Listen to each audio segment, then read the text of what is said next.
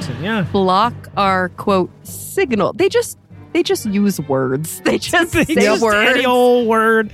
Can I say I'm jealous? Yeah. I'm jealous. I would love to be as confident about the things I say as these fucking assholes are. I am constantly, I hope that came out right and the people like, blah, blah, blah, blah. It would be so nice to just be like, Hot Pockets, now them's a neurotoxin, all right? What you're going to need to do is get 4 tomatoes and a full moon. Write this down. God-awful movie.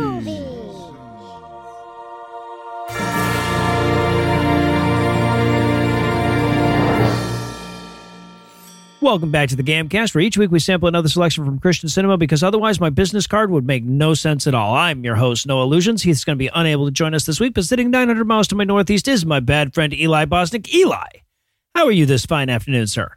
I'm amazing, Noah. Let's fucking do this thing. Let us cure ourselves permanently. And of course, also joining us this week is the host of Talk Nerdy and our favorite guest masochist, Dr. Cara Santa Maria. Cara, welcome back. Mm-hmm. Yep.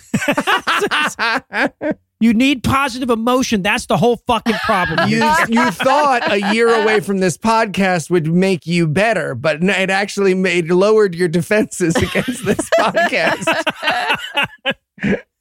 So tell us, Cara, what will we be breaking down today? Well, usually I start that with, it's the story of... There's no story in this. Nope, not this time. What was this? Okay, it's called Emotion 2.0. E-motion 2.0. Lowercase e, like fucking E.E. Cummings or some shit. Yes. Mm-hmm. And I think it's just a promotional video for their scammy cult.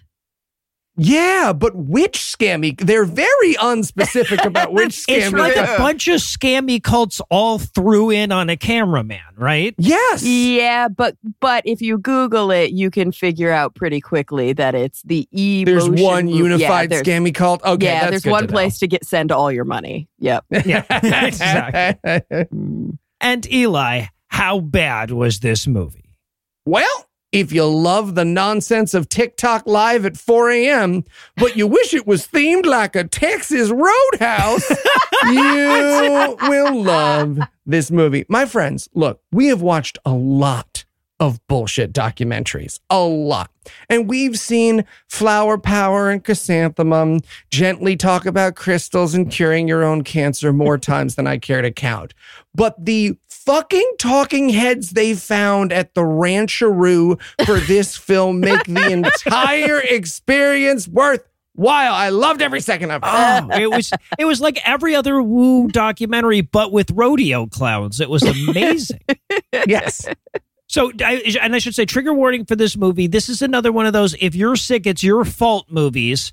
Right, that no doubt grew out of insanely privileged people saying, have you ever noticed that whenever you meet somebody with cancer, they're a total downer? I bet that's what gave them the cancer. Right? Yep. It's another one of those. Yep. So is there anything you guys want to nominate this one for being the best at being the worst at? Ooh. Okay. Best, worst, gray 5 o'clock shadow with a shoe polish mustache painted on. Yeah, offensive Steve Harvey costume worn by a white man. Yeah, absolutely. It's insane.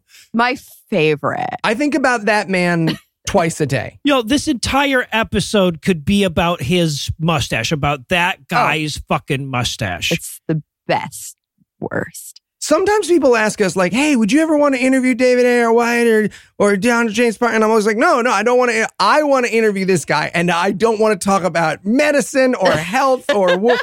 I want to be like, so what facial hair did you see that you were like, you know what I should do? Do you think Yosemite Sam is angry that you're taking so much of his look directly?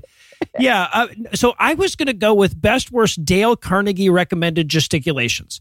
So I think like 11 out of 13 of the talking heads here are motivational speaker assholes who go and sell you Amway, at the community room at the Ramada or whatever. Mm-hmm. And they've all got these ridiculously I don't know if you can say verbose when you're talking about gesticulations, but every word, it's like they're trying to make up sign language on the fly, almost every one of them. Yeah. You know how public speaking shouldn't be a college class and it's cruel to do to shy people? This is the movie that proves that. It's a bunch of people being like, arms wide means welcome. That's this movie. Yeah. And I know I've used this one before, but I do think that this one has knocked its former champion out of the ranking. I'm going to go with Best Carrot Trap because this movie starts almost sane. Yeah. Because it talks about emotions and psychological trauma and the difference between illness and health and whole body wellness, things that our friend, medical Dr. Cara Santamaria, is deeply interested in and has spent a lot of time studying. She's a dead person dentist, duh. And I knew...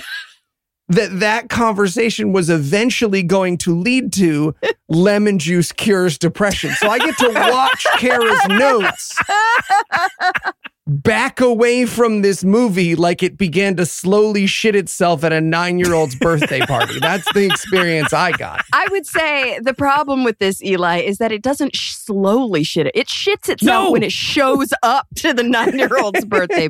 It's so bad. And then it just hangs out at the entire party and waits for us to say something. Yes, just stinking in the corner. So I'm just going to... fully disclaimer at the very top of this episode for anybody listening for legal purposes. I am a clinical psychologist. I have a PhD in clinical psychology. Anything Eli says after this, just don't listen. There you go. Dentist doctor. That's I've been nice. Saying that to the listeners for years. I mean, Cara, you can say that, but only one of us owns every possible iteration of drcarasantamaria.com. So who do you want the people to listen to? He's so mean. Why am I friends with this man? I believe my business partner, Squarespace, has sided with me on this one. All right, well, I'll tell you what, we've got a lot of maladies to cure on the other side of the break, so we're going to keep it brief, and when we come back, we'll dive into all the unspeakable privilege that is... Emotion 2.0. And furthermore... My eyes! Hey, guys, what's going on? Well, Eli asked me about my underwear, so I sprayed him with bear mace. Gotcha. Sorry about that. He owes you $20, right? Yep. I was kind of expecting this. It was the lead-in for a MeUndies ad. Wait, what's MeUndies? Why is this foam? Because it's bear mace. Duh. MeUndies is the most comfortable underwear you haven't tried yet. From all black classics to fun, expressive prints, MeUndies has a look for everyone. Plus, they come in sizes extra small to 4XL, guaranteeing a flattering cut for every body. Why is rubbing it in making it worse? Yeah, it'll do that. But Noah, does MeUndies make more than just undies? They sure do. MeUndies isn't just about underwear. Explore the lounge collection featuring comfy joggers, hoodies, onesies, and more. And their Move Me activewear collection is the softest activewear on the market. Plus, they use sustainably sourced material and work with partners that care for their workers. That sounds amazing, but have you actually tried them? I sure have. MeUndies sent us a few pairs of their incredibly comfortable underwear, and I'm never going back. That's why I, No Illusions, personally endorse MeUndies. Kick off the new year comfier than ever and get 20% off your first order plus free shipping at MeUndies.com/awful. That's MeUndies.com/awful for 20% off plus free shipping. MeUndies. Comfort from the outside in. Where's the sink? All right, Noah, thanks. I might just give those a try. Nice. So should we get him to the eyewash station or... No, I think we can just leave him for a bit. Is this bowl filled with vinegar? You put out vinegar? Like I said, I was expecting this. All right, everyone. Welcome to the first ever expert roundtable for Emotion 2.0. Oh, I'm sorry. Is this a sequel? Nope. No, it is not. Then why is it called 2.0? Right. Because Windows and like iTunes and stuff. It doesn't matter. Everyone, why don't we just go around? Everybody, introduce yourselves. Oh, okay. I'm Doctore Mike. That's Tore for legal reasons. I'm an energy fracker, and I restructure alignment of chi. All right. Well, thank you very much, Dr. Mike. Doctore, please. There's a lawsuit. I really need you to say. Yep, right. Doctore, Mike. Megan, how about you? Yeah, I'm Megan. I'm an energy Reiki ancient old wisdom shaman yeti, and I am crystals. Sure. Yeah, straight to the point. Well, look, I couldn't imagine a better group to lead this project. I mean, I could. Well, thank you, Megan. Anyway, what we all have in common is, we're all... What I mean to say is that everyone on this project is... full of shit? Yes, exactly. Yes. So, do your pitch into a camera and we'll sell it on Tubi for $40 with ads. Hooray. So do you think Windows is on version 2.0? Like, where's that? Can we drop the 2.0 thing, Doctor? Doctore. And we're back for the breakdown, and we're going to start off with the oldest guy at every commune telling us a story. You know what nudity is really about? Okay, they didn't give us any chyrons for like the first few minutes, so I had to come up with ways of describing these people. I mean, to be fair, they're trying to hook you in with the amazing advice they have, and starting out as dowser / author might lose a couple of people before they get that sweet Tubi 15-minute mark. No, that's fair. Yeah, so the guy's like, I want to share you this anecdote. A woman told me about her husband dying, that the husband was on his deathbed, and he said, lean in, I don't have much strength.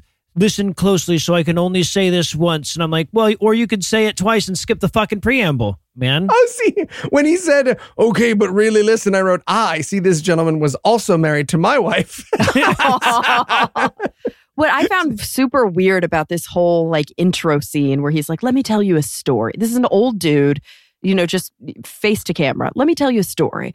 A woman tells me about her husband and he's dying and he's got a deathbed confession. And then they do like a weird inaction. Like he voiceovers himself lying in bed being like, I'm dying. It's so creepy and weird. I feel like he probably just started to die on set given his age. And they were like, it would be great, actually. Right. But this big anecdote that we're starting off with, this guy's dying words were, every morning when you pick your head up off the pillow, you've already got everything that you need. Boo, bad advice. Yes. Boo. Yeah, we're setting a tone here. Right. We're going to stay at that level of privilege throughout. Yep. Yeah. Tell me you're a white guy without telling me you're a fucking white guy. Right. Who has access to that website where you like click the button and it gives you a Deepak Chopra random like, pseudo-profound one-liner. Yeah. That's the whole movie. Right. Yeah. As soon as he's done, a title card comes up and it says, quote, the subconscious mind defines everything about us, end quote. Yeah, I wrote in my notes. I mean, not like eye color. And then a fucking... a child's gopher puppet that was turned into a real boy comes on. These people will all get names eventually. And he tells us that the mind is like an iceberg. And I'm like, oh God, we're already going 10% of the mind. Are we really in the opening minute? Oh, I was so excited for 10% of the mind and we didn't get it. That's so cool. He also tells us that the subconscious is 1,000 times more powerful than the conscious mind. And I was like, what does that mean even in your world? Right? Like, I know what it means to me. It's nonsense. It was your turn to say words out loud. But what is he, how is he measuring the power of conscious versus unconscious mind. Oh, and then fucking Max Headroom's grandpa shows up to tell us we don't need no fancy cars and fast houses or whatever. It's the other way around, but you get the idea. And then the title card comes up. It says, again, direct fucking quote, if the subconscious mind is that powerful, then what controls it? What? I don't know. I have no idea. This whole movie is just a series of what? Yeah, truly. Like, what was impressive about this movie is that so much of the time, because a lot of the time when we watch these bullshit movies, I'm like, because the earth is flat. Like, I am able to fill in the blank. And every time they leave a blank in this movie, I'm like, I got no fucking idea, man. Right. I would love to hear your answer about who controls the subconscious mind because it's powerful. I think this movie is just The Secret, right? Like pretty much, yes. Like really, when we like look at it for what it is, it's just it's a million different ways to basically say like everything bad that's ever happened to you is because you were sad a lot, and if you just try to manifest really, really hard, like you'll get a new house. Yes, right. If you become unbearable at parties, you'll succeed. Yes. Or, you know, if you delude yourself enough, by the end of it, you'll be delusional. Yes, 100%. And somehow we get there by, I'm pretty sure the thesis here is we get there by cutting loose our steamer trunks of emotion. Yes. Did they think there was a copyright on emotional baggage that they couldn't use that term? They're like, we're not going to be old hat. This is new science. This is brand new science we're sharing with you. Emotional baggage? No. This is steam trunk Willie right here. Let me tell you, these are... I'm allowed to use that one now.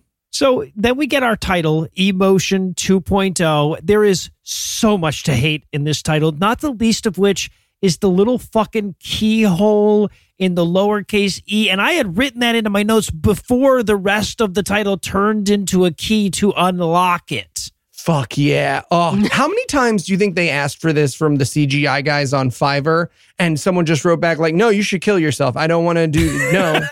And also, I hope your whole production house burns down. So, and then we have to introduce this couple that we're going to just keep looking at randomly. I have them down as ennui guy and ennui lady, right? Yeah, they're like pseudo pretty. Like, so there's kind of a stark contrast between the talking heads in the film. Right. And then these, for sure. These like kind of attractive paid actors who don't have any lines, at least not right away. Nope. And they're just sort of in the background, scene to scene, like, taking pills and eating toast and crying. Brushing their teeth. Raging. I bet it was a nice shoot for them, right? They probably just spent an afternoon driving around LA. Yeah, but the question is, did they know what this movie was about? Right. Like, do you think they were duped? Well, and also, like, kudos to these people because they were asked to, like, you know, hey, work out with ennui. And they're like, I guess I can also do that, man. Yeah. We're going to watch them really stretch the boundaries of their acting abilities. Mm-hmm. I feel like they got the best stock photo actors that money could buy, right? Mm-hmm. They were like, are you kidding? This is the laughs at salad lady, okay? She's going to do a great job for you guys, I promise. Oh, yeah. It's like they went into like Mind Journey or like one of these like AI programs and they were like, turn this stock photo into moving pictures. Yeah. They're like, got it. Oh, God, we can do that. So we meet them, and then we get our first fully chironed talking head. This is Michelle Schrader, PhD. So she's exactly as educated as Kara is. I wrote the same joke. I Googled her, and I wrote, see, her doctorate's in mind-body healing, just like you, Kara. You're both doctors who did the same amount of work for your doctorates, I'm sure. She is the literal worst in this. She has zero redeeming quality. She doesn't even have a cool mustache. Like, there's nothing about this woman. Yep. And, like, her pseudo-profound bullshit, I think, is some of the most dangerous in the film. And she's also by far the least knowledgeable. She just makes shit up as she goes along. Oh, she's my least favorite. And she's the most culturally appropriative. And she takes the longest. Yeah. She opens with this emotions are like a glass of water metaphor, which the movie feels the need to illustrate to us. And the point she's making is too much is too much. Yep. Mm-hmm. And they needed a visual aid for that. And then we meet the silliest mustache in Texas. Fuck yeah. This is like, okay, if he was trying to convince us he had a mustache using nothing but like felt, a pair of scissors, and the 32 seconds before we walked up the stairs, this mustache would make sense. Otherwise, it makes no fucking sense. It literally, I mean, I said it at the beginning. So imagine a guy who's 60 years old. Later, we'll find out he's 39. Yes. Yeah. Greatest fucking ever. Rough. Well, I gasped. Really, it was a pop scare when he announced his age later in this film. amazing. So imagine a guy who's 60 years old with like an epic, he's wearing an epic cowboy hat. Oh, I call him Rhinestone Cowboy throughout the Sure. I have him down as Cowboy Don because we'll have Cowboy Raymond before it's over too. I have to distinguish them. But Cowboy Don is like costume cowboy. Like he's wearing the black Western shirt that like he just took out of the plastic wrap, so it's like really bright and pressed. And he's got, so imagine a guy with like pasty white skin and this like gray 5 o'clock shadow that's like almost the same color as his skin. So you kind of don't notice it's there unless you look closely, but there's a thick gray shadow across his whole lower face. And then there's this black handlebar mustache. What would you call that shape? I don't know. It's not really a handlebar. Archway into hell. Yes, it's like an arch. It's like this. I'm like doing it on my face. You guys can't see me. But he has this big thing, and it is like shoe polish black. Like he painted it. Blacker than the shirt. He's wearing a shirt and it's darker black than the shirt. Like he painted it with like temper paint.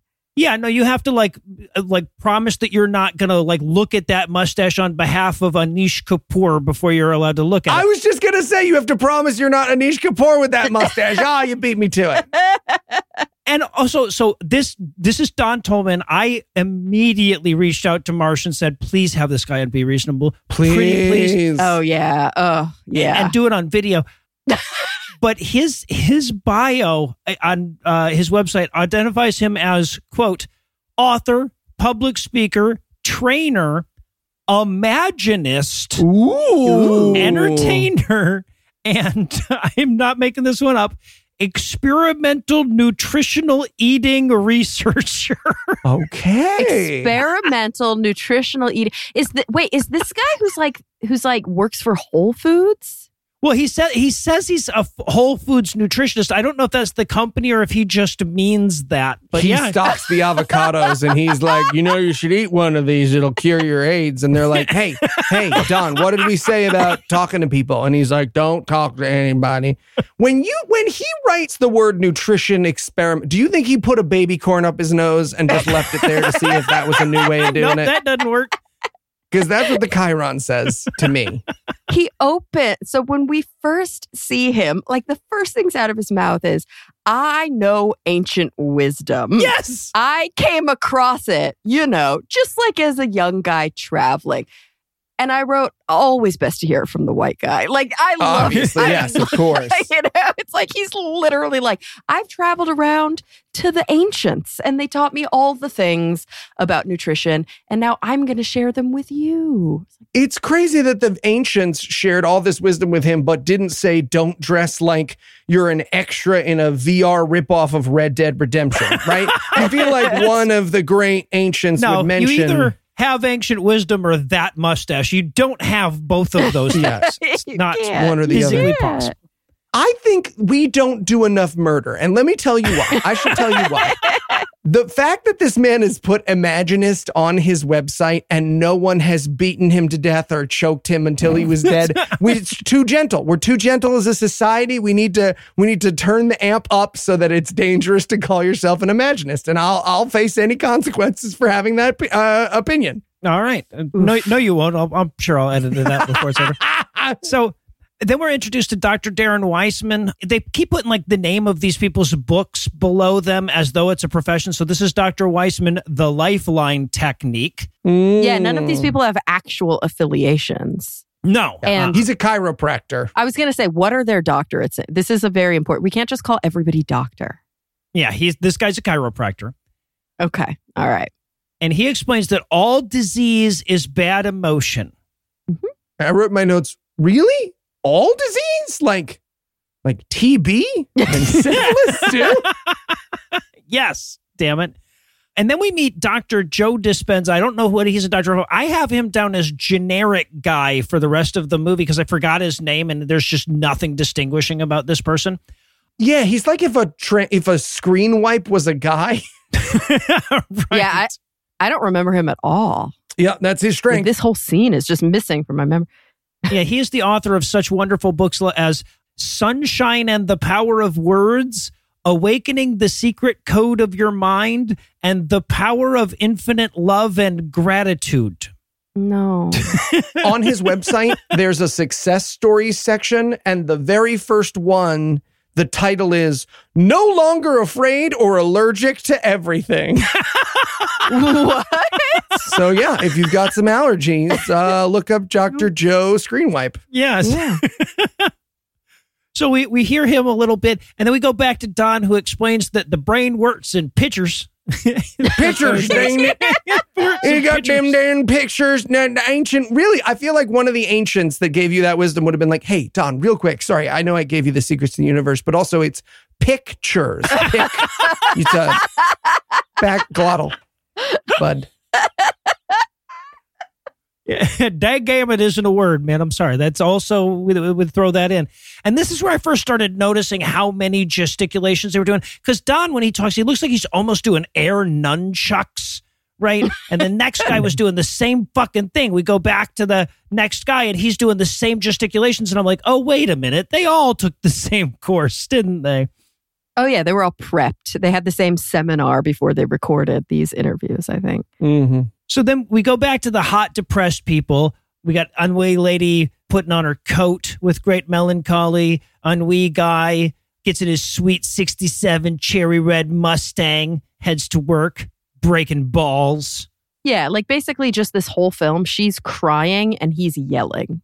Yes. Yeah. Like I think that's just, they're just these stereotypical, like, I'm mad, I'm sad. I need to manifest more happy. Well, right. And this is this movie's like vision of people with problems, right? These are well-to-do, well-off people who have jobs and no major like disabilities or diseases and have plenty of fucking money or whatever, but just feel a little meh. Those are the problems that people face in the world, according to the makers of this film.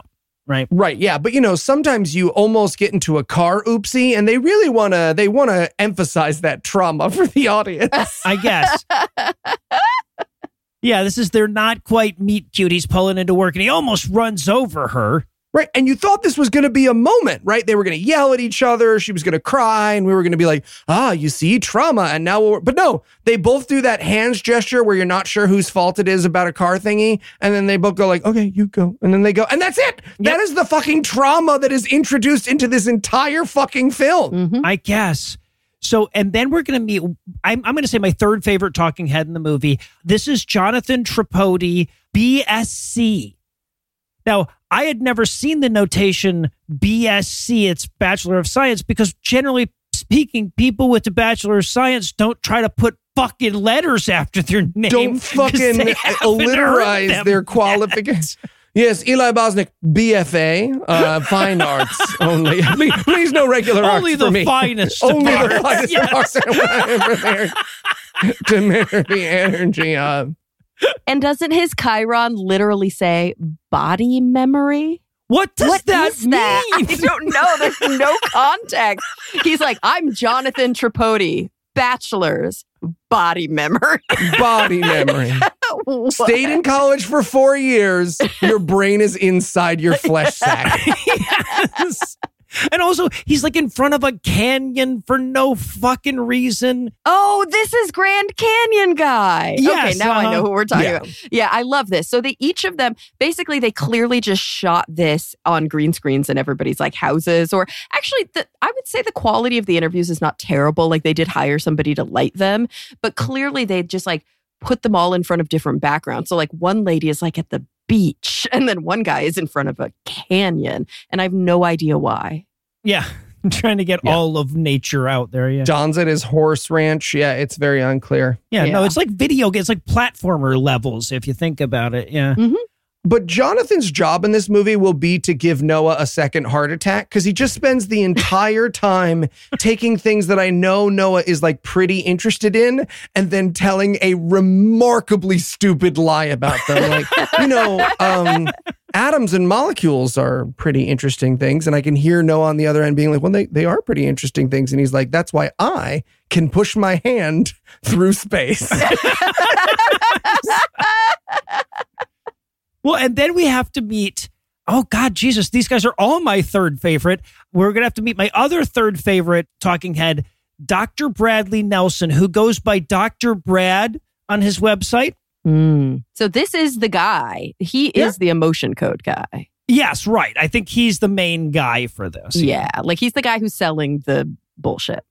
He hired the two camera teenagers to make Emotion 2.0 100%. Possible. Yeah. Yeah. So what is Dr. Brad's doctor in? Do we know? Oh, once again, I have no idea. I went to his website and everything. It says on his website that he is, quote, an internationally renowned teacher and healer with a passion for creating healers out of everyone on earth, end quote. But that's all the detail I could find on everyone what type of medicine he practices. It says DC, Dr. Bradley Nelson, comma, DC, parentheses, retired, close parentheses. Ooh, doctor of chiropractic? Yeah, he's a holistic chiropractic physician and medical intuitive. Oh my God. Got it in one, baby. Chiropractic physician and medical intuitive. Oh, Jesus fucking Christ. That rules. Can I do that? I just walk in the room and I'm like, let me guess. Syphilis? Oh, no, you're pregnant. Well, I knew it was your vag, so, you know. Well, if you take his course for the low, low price of $1,500, of course you can do it. Well, right, because he's inspired to create healers out of everyone on earth. Yeah, obviously. Yeah, and every line on his website. Get certified, click here to get certified. Oh, you can take our Emotion Code certification program. Yeah, let me tell you how much it costs. Hang on. So yeah, energy healing certificate. So they have three different ones. They have Emotion Code, R in a circle, Body Code, TM, and Belief Code, R in a circle, certification courses. So it's level 1, level 2, and level 3. Got it, yeah. Just like a real college. Okay, so level 1 is $997 plus Oh my fucking God. A bargain. Yeah. Less expensive than what you paid for your doctorate, Kara. Way less expensive. Level 2 is $1,497 plus tax. Extra $500 worth of bullshit in that one. Yeah, fine print. Please note that all course requirements must be submitted within 6 months, 183 days from the date of purchase. After that time, students will need to purchase course re-enrollment in order to complete certification. Okay, and then level 3. Oh, where's level 3? I think it costs the same as level 2. Oh, this is a deal. This is a deal. Yeah, we'll give it a shot. Yeah, no, only $4,000 ultimately for level 3 bullshit. That's pretty good. So, and then we get Cowboy Don. He has to come on. He's going to do this a couple of times. He's going to have to come on and misdefine words for us here and there. Oh, yeah. Oh, I hate this. Okay, I want to be clear, and correct me if I'm wrong on this.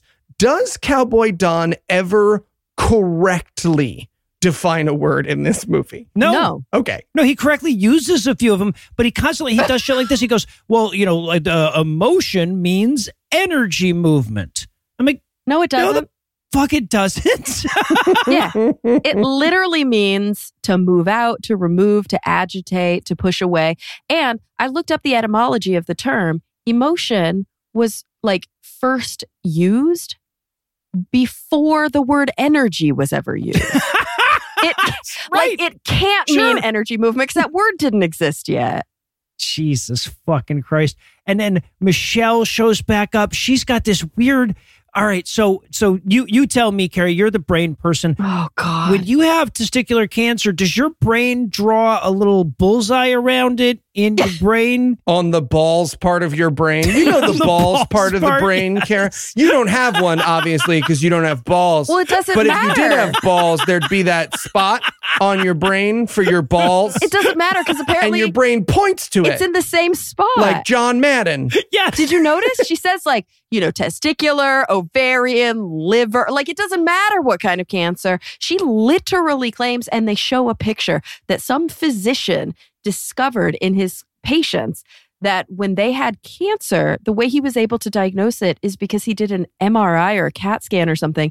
And there was literally a bullseye, like a physical drawing of a bullseye on top of a spot. And it looked like it was sort of in like the frontotemporal region. It makes no sense. Like, not only do we know enough about the brain to know that is not the region where this would happen, but also the thing they're saying happened doesn't make sense at all. And what's even worse is it doesn't even support her fucking point. Because then she has to say, and so we asked them what they were thinking about when that happened. And they would say, you know, they were thinking about their kids dying, or they were thinking about their puppy that died or whatever. And that's how he knew that the sadness was causing the cancer.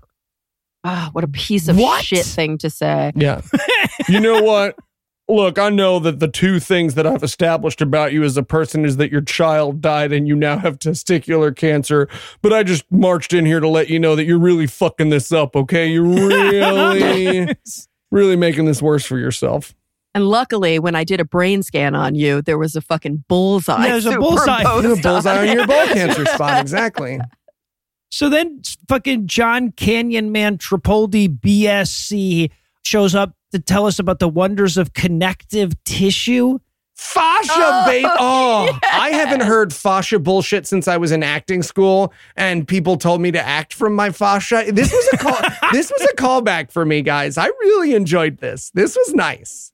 Well, in case you're not aware, fascia is a protein that tells your ear how your big toe is feeling. Is that about correct? Yeah.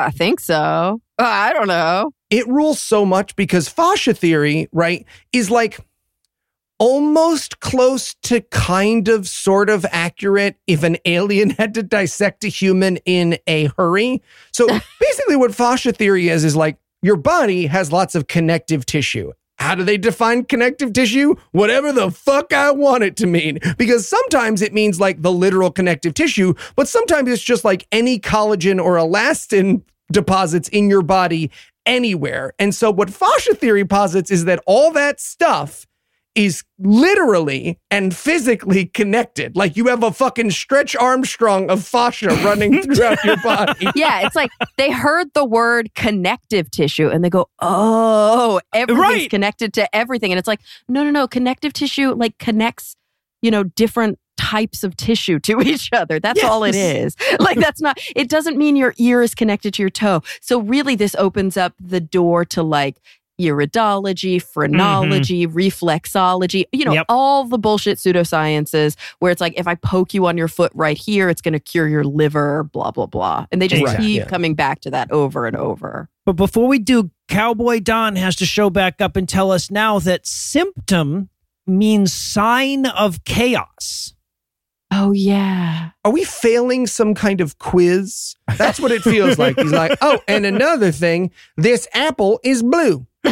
Nope, nobody's going to stop me. This is a bad world, right? Where I could just say this apple's blue. Yeah. Nobody. All right. Totally legal. Okay. Yeah. And so, and then as we're talking, of course, we watch Ennui Lady get into the elevator with much ennui. John Kenyon, man, he comes up and he goes, the AMA says that 80% of health issues are stress related. And there's a lot of problems with the way he's employing that sentence. But the first thing I want to pluck out of it is like, all right, man, so we're using the AMA as an authority? Right? What does the AMA say about all the other dumb connective tissue shit you just said? I feel like this happens so much with pseudoscience. It's like they pick and... I mean, that's why it's pseudoscience, right? Because there's always like a kernel of something legitimate in there and they'll pick and choose. They'll be like, but science says... And I'm like, you can't do that. You don't get the privilege of using science. Right. Because you've just shown us that science doesn't matter to you. That you're more interested in magic. Yeah, well, because immediately after invoking the AMA, he starts invoking, traditional Chinese medicine and Ayurvedic medicine and shit, Yeah, he says traditional Chinese medicine and Ayurvedic medicine understood that emotions affect the body. And I'm like, I mean, to be fair, all the old medicines understood that emotions affected the body. I don't think... do the new ones. Yeah, yes. Like this idea, okay, health issues and stress are related. Okay, stress and disease are related. And then the very next sentence, so you can think yourself sick. No. Nope. Can't do that. I can't just like think really, really, really hard and then I have RSV. Right. It doesn't work that way. And then he does that amazing, oh, I love this section so much because that's when he does the stupid like metaphors become reality in your body thing, right? He's like, people who are grieving have lung issues. If you feel obligated, it's in your knees. I wrote in my notes, this is the worst magic show I've ever seen. Oh, yeah. Didn't the stupid woman come on the heels of that and be like, when the weight of the world is on your shoulders, you get like your neck hurts. Yes, because it's a whole planet. That would be very heavy on your shoulders. So we have two more talking heads we have to meet now. We meet Elaine Harriet, Anyway, I had him down as Max Headroom's grandpa earlier. He's going to chime in here and there. He's the author of The Wonder Method. Yes. Also the books Quantum Touch and Super Quantum Touch, in case regular Quantum Touch doesn't cut it, I guess. Finished his first book. Fuck! I forgot Butthole. Sorry, everybody. We gotta do a sequel. We gotta do a sequel. And we also meet Nassim Haramein with the delightfully promising Chiron, quote, physicist and director of the Resonance Project. Oh, I hate him. They only use him once, though. Did you guys notice that? Yeah, I felt cheated out of my Nassim. Yeah. To be fair, this is the most coherent sentence I think he's ever spoken. I went down a YouTube rabbit hole of Nassim Haramein. He doesn't have a long enough movie for us to review, but I just watched video after video where he'd be like, you guys like math? Well, how about tomatoes? It's not illegal to be wrong. Yeah, he comes on for just a second. He goes, inside the nucleus of every atom is information on every other atom in the universe. And before you can say, what the fuck are you talking about? He's disappeared from our lives, never to return. Yeah, he literally is like, I've written mathematics that brings concepts.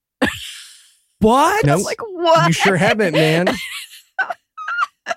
We also meet, we have the third talking head. This is where we meet Sonia Choquette. Mm-hmm. I have her as the oldest lady at the orgy. She's the founder of Sixth Sensory Living, whatever the fuck that is. Really hope that's a retirement home for psychics. That's what I'm aiming for. So, and then we meet also my third favorite of all of the talking heads. This is Dr. Amelia Hardwick. Again, I don't know Dr. what she, but I think she's actually... No, she has a PsyD. Yeah, yeah. So she has a similar degree. So I have a PhD in clinical psychology. She has a PsyD. So a PhD requires that you do like academic research. It requires a dissertation. A PsyD is basically like an applied psychology doctorate. So everything is clinically focused. And instead of doing a dissertation, very often they'll do like a case study or something like that. But she did technically get, that means she has to have an undergraduate in psychology. And then she got a graduate degree, a doctorate in psychology. And this scares the living shit out of me. Yes! Yeah. Truth be told, though, I want to look into it because she may not be licensed. Like she does, I think she sees patients, but does she see them as a psychologist? I don't know. I am very scared for her patients. This woman is so dangerous. Yeah. Also, why is Jennifer Coolidge playing her in the first place is my question. I don't understand. Was she doing a study for a Legally Blonde 4 that we didn't get to see in theaters? See, I looked at her website. It's covered in fucking butterflies and it says heal, transform, ascend across it. And I'm just like, there's no fucking way you have a legitimate degree. I guess, yeah. Kara, that's a good question. When someone gets a legitimate degree and then loses their shit, do they quietly come and take it away from you? Because I think if you don't like take out someone's liver and eat it in front of them, you're still technically all the right letters at the end of your Chiron, right? Well, that's the thing, right? So this woman, yes, she still has her PsyD, but from her website, I could be wrong, from her website, it doesn't look like she has a license. Interesting. Because she kind of books herself as a... She offers coaching and therapy.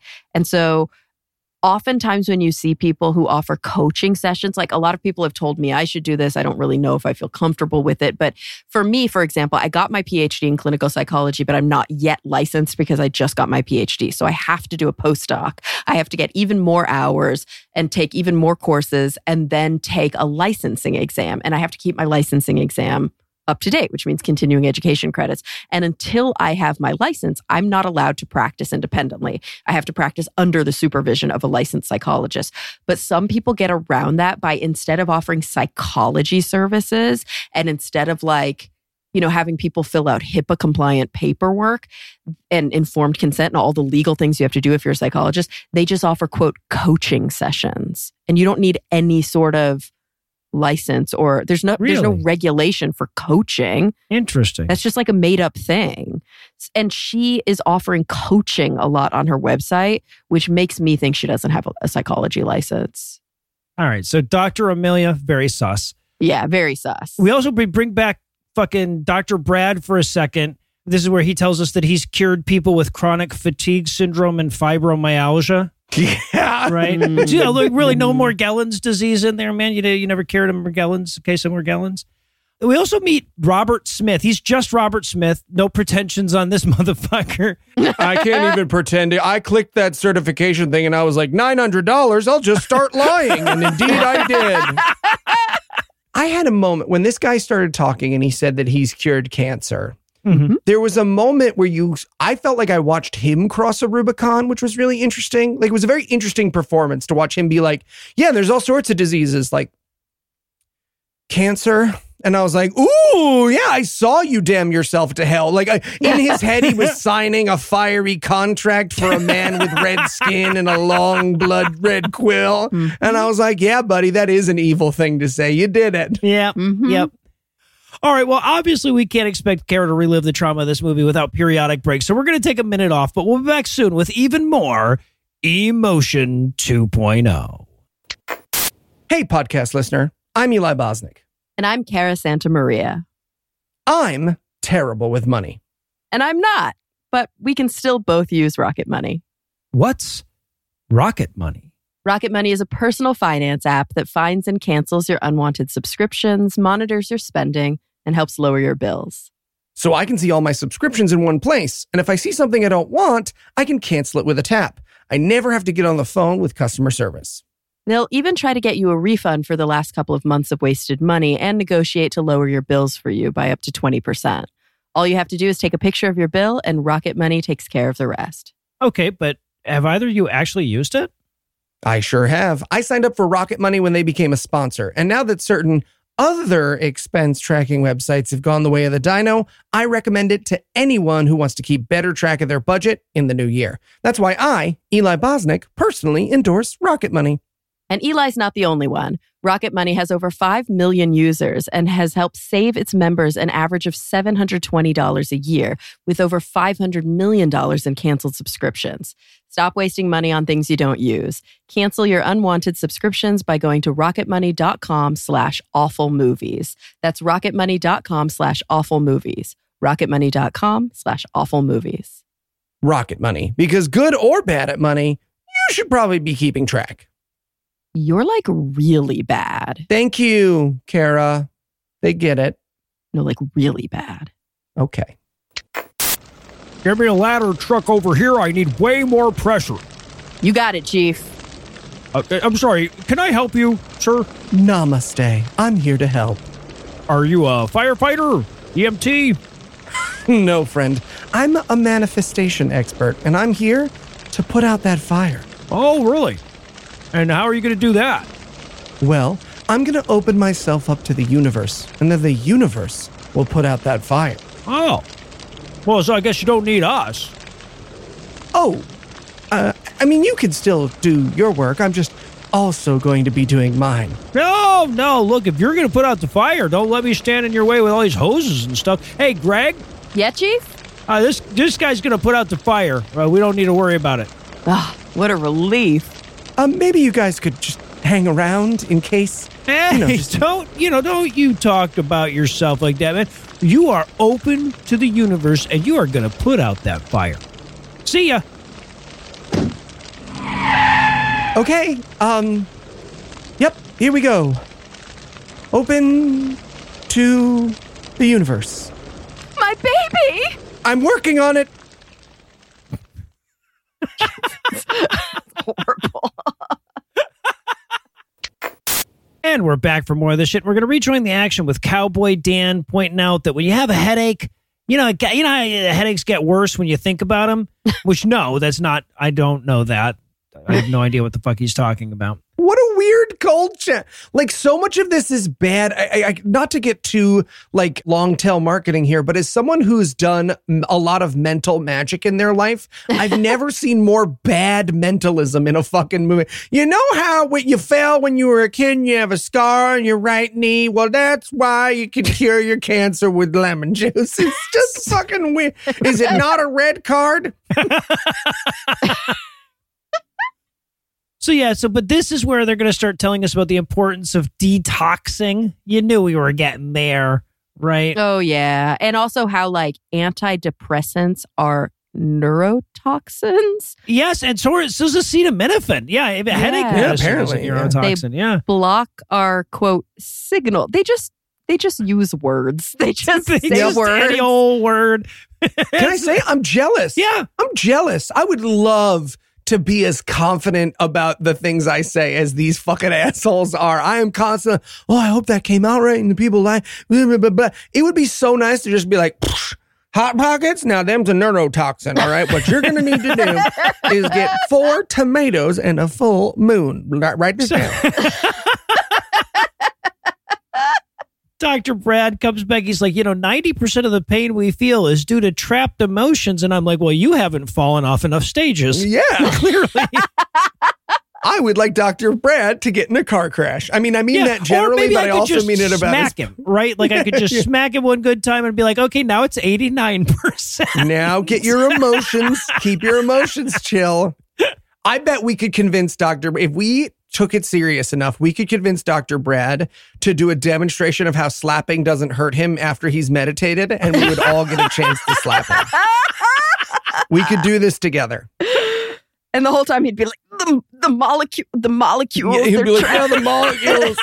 His face just swelling. They love those words, though. They love the word like cell. They don't know what cells are, but they love to reference cells. And apparently cells trap all sorts of things.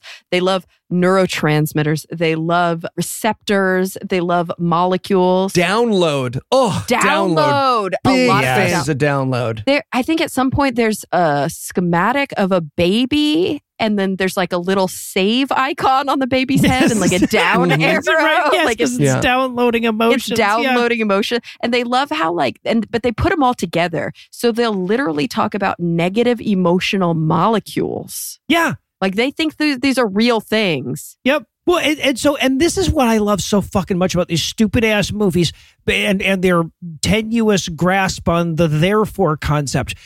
After explaining for this entire movie that every bad thing is because of negative emotions, right? 90% of our pain, all of our disease, everything is bad emotions. Suddenly, Dr. Amelia comes up and she's like, also, think of all the air pollution and the pesticides on our food. And I'm like, well, that wouldn't matter. Right? Because it's emotions. It was that the entire premise of this fucking movie is that I could eat directly out of Monsanto's dumpster and it wouldn't fucking matter as long as I had a positive attitude about it, right? No, but Noah, clearly you weren't listening because she explained herself so well. She said negative emotions that are in your cells, right?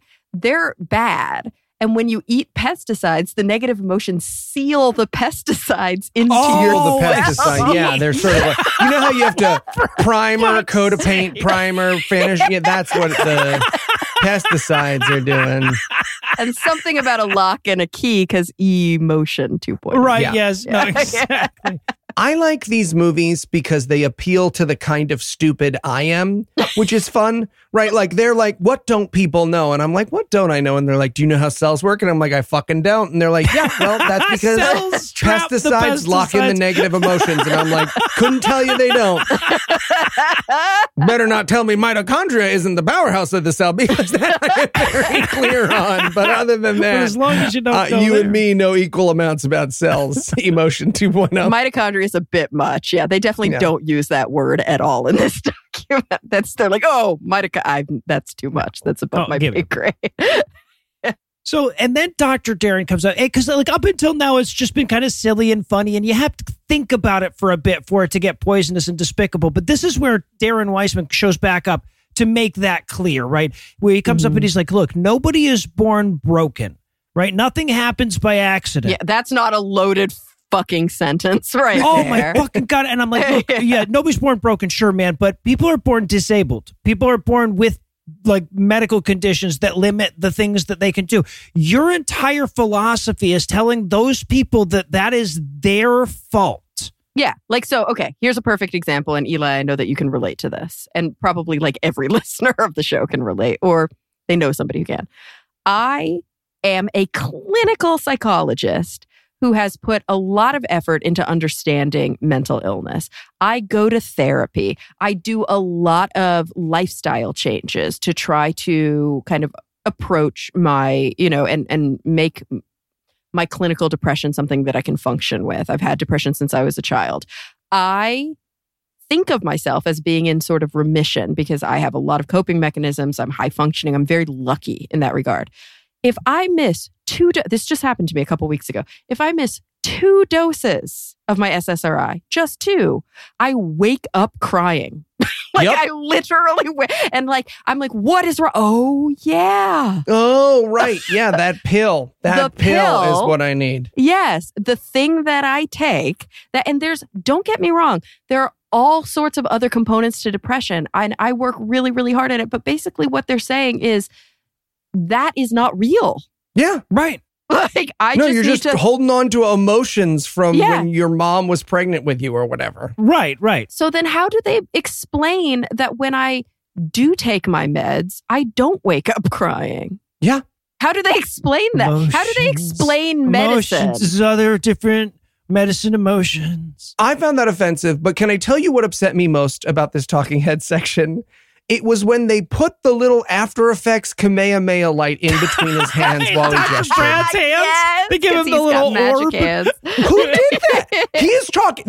He's not demonstrating anything. He's not like visualizing anything. He's just talking, and we see him go like, shwing! Was the editor just having a fight? He was like, oh, you know what? I actually bought a whole pack of these visual effects. What if I did this? And they were like, fuck yeah. That's great. This is also my favorite. And look, I've heard a lot of bad explanations for why you're fat. This is my favorite, which is, yes. You see, if you're sad, you feel small and you don't take up space in the world. So your body gets fat. Yes. So that you can take up space in the world. Save for all the space you didn't take up. Right. And I was like, okay, maybe she means it as a metaphor. And she's like, and I want to be clear, I don't mean that as a metaphor. Right. It's not about the amount of food you eat. I mean that you physically grow larger magically. Yes. And I was like, fuck yeah, talking heads. Fuck yeah. Yeah. What does this sentence mean? Every so-called problem of the body is a portal. What do any of the sentences mean? It's a great question. Do you notice that they have to legally, because they've clearly all dealt with a lot of lawsuits. And so you'll hear, they'll be talking so much nonsense and then they'll go, I mean, in my experience. Yes. They have to keep qualifying hypothetically. Everything. Yeah. And this is the point where I start getting mad in the documentary because I had cancer. And they keep saying that you've got all this, their big talking point is trapped emotions, right? Yes. That you have these trapped emotions from previous traumas. And if you don't feel your feelings and you don't process those emotions, then they build up and they manifest as physical illness. And they keep talking about cancer, right? You just have to feel your emotions and then your cancer will go. I feel my feelings. All the fucking time. I clearly not. Why did I get cancer? I wrote in my notes, Kara, did you get cancer because you haven't forgiven me for my prank websites? I wrote that in here somewhere. Kara, do you think you got cancer? That is a much more reasonable explanation, Eli. Because you haven't forgiven me for my prank websites. Would you like to do that on air now to prevent you from getting future cancers? That's what I wrote. So I like how you're taking zero responsibility in this scenario. Well, he's not dealing with the cancer. My emotions are open and broad. I'm feeling totally that you did 9/11 and you're a dead people dentist. I'm unafraid. I'm living my truth. I'm manifesting. I can't say shit. I had a heart attack, so clearly I'm not feeling my emotions either. No, we're none of us. That's the thing.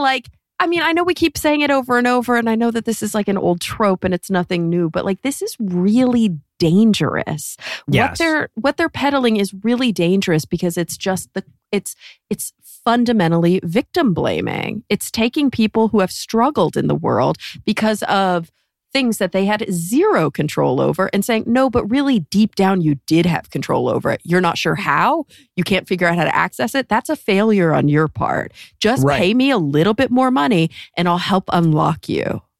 Then you'll be at level 2 and you can finally know why you got cancer. It's every fucking cult. Every cult follows this exact same playbook. Well, and of course, it's also, but it's every bit as insidious in that it tells people, it gives people permission to ignore the suffering of other people too, right? Like, so it's not 100%. Just your cancer is your fault, but it's also like, well, you know, your sister who has cancer, you don't really have to like, hey, that's her shit. That's she just needs to unlock her emotions and get the pesticides out of her cells, and then she'll be fine. It's not incumbent upon you to help her because she's less fortunate. She did that shit to herself.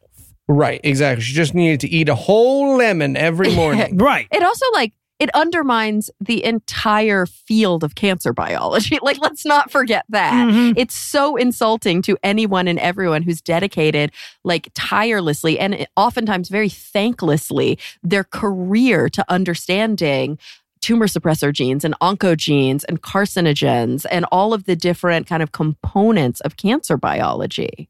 Well, right. And when this stupidity gets ubiquitous enough, it starts to affect things like funding for that research. Yeah. Mm-hmm. Yeah, exactly.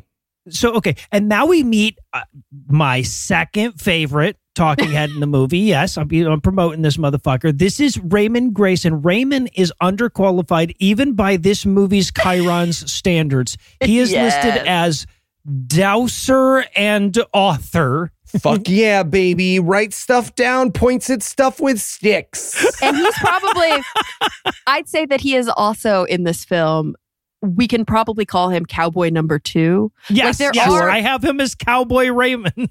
Yeah, there are many cowboys in this film, but Cowboy Don or Dan or whatever his name is and Cowboy Raymond are central casting cowboys. Yeah, absolutely. And Cowboy Raymond's mouth and body and sound could not less match the things he's saying, right? He sounds like, who's that Sam guy that turns out to be problematic? That I'm a cowboy man and I talk like that. Yeah, he was in the Lady Gaga. And everyone's all wet for him because he talks slightly lower than a normal person. Yeah. That's how Raymond talks, except he's like, you gotta learn to accept your chi and get on the ranch with your 9 chakras of the fuck. I just imagine that, how many old country buffets has someone scooted up next to him at the diner and been like, hey, old Salt, how's it going? He's like, well, good sarsaparilla, yeah, right. I'm just manifesting my destiny, and they're like, holy fucking shit, what?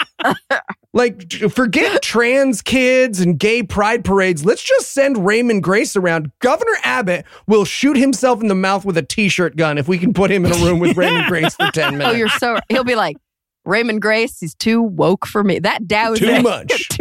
Too woke, that dowsing. Oh my God. And he's legitimately a dowser. It blows my mind that these people still exist.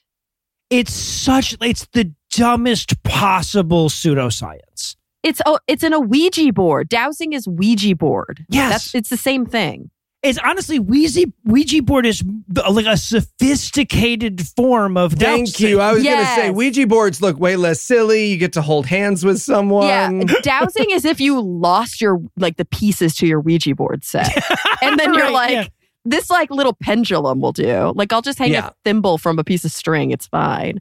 Don't worry, he's going to demonstrate some dowsing for us before it's all over. We're going to get back to him. But then we also have to have the dude who comes in, generic guy who comes in and tells us about how our temperament is our emotional refractory period. And I'm like, you're just daring me to make cum jokes now. They sure are. Yeah, if your refractory period lasts for weeks or months, talk to your doctor. Which is what he's saying, yeah. And then Michelle comes on. I think she's trying to answer Kara's question about if she feels her feelings and why did she get cancer, right? Because this is where Michelle comes on and she goes well, you may think you've forgiven somebody, but maybe your liver hasn't forgiven them yet.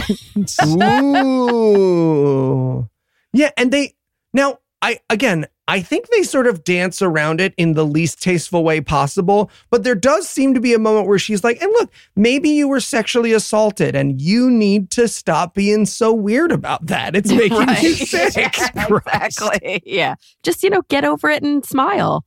So this is where Robert Smith comes in to talk about the placebo and nocebo thing. He gets both of those terms wrong. Yeah. Impressively wrong.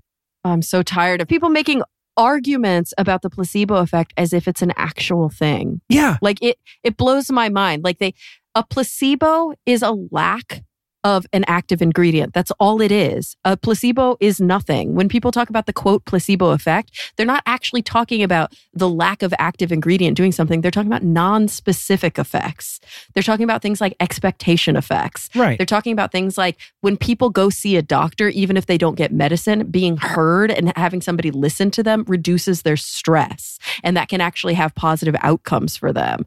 It's not literally that if you like think hard enough, you'll cure yourself. Right. That's not what a placebo is. Yeah. And look, we've heard placebo bullshit before, right? We hear it all the time. And well-intentioned non-con men get what the placebo effect is wrong on a pretty regular basis. It's fine. It's a confusing thing for non-professionals. But this nocebo effect thing, that was new for me. I was very excited when he was like, and then the nocebo effect is when medicines don't work. And I was like, I feel like it's not that, right? It can't be that.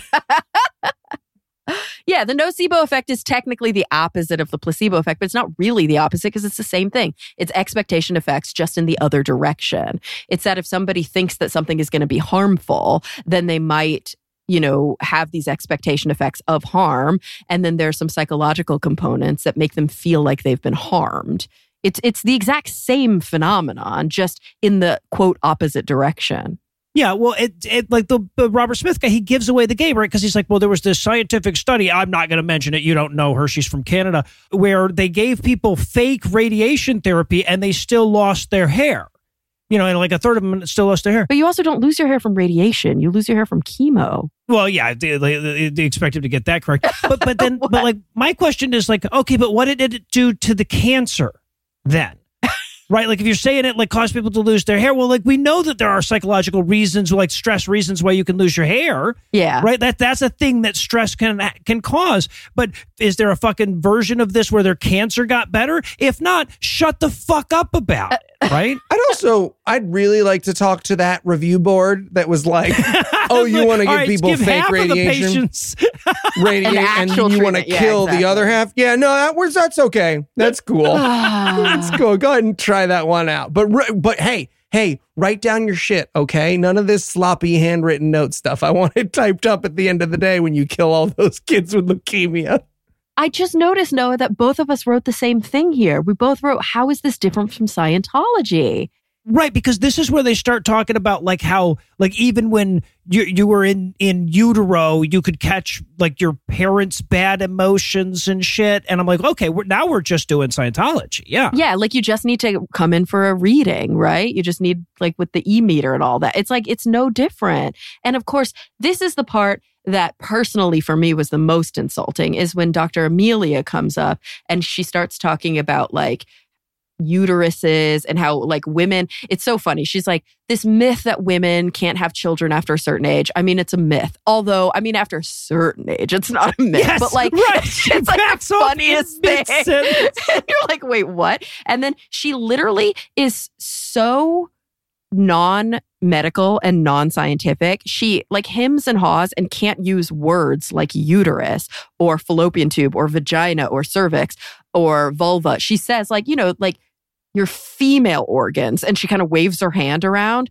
And she was like, there's just too much emotional debris. Right. So I think I got cervical cancer. Do you think there was a cut where she called it like your vajussy? Where she was look, there's too much emussies in your vajussy. Yeah, she was like, your hoo-ha has the sads.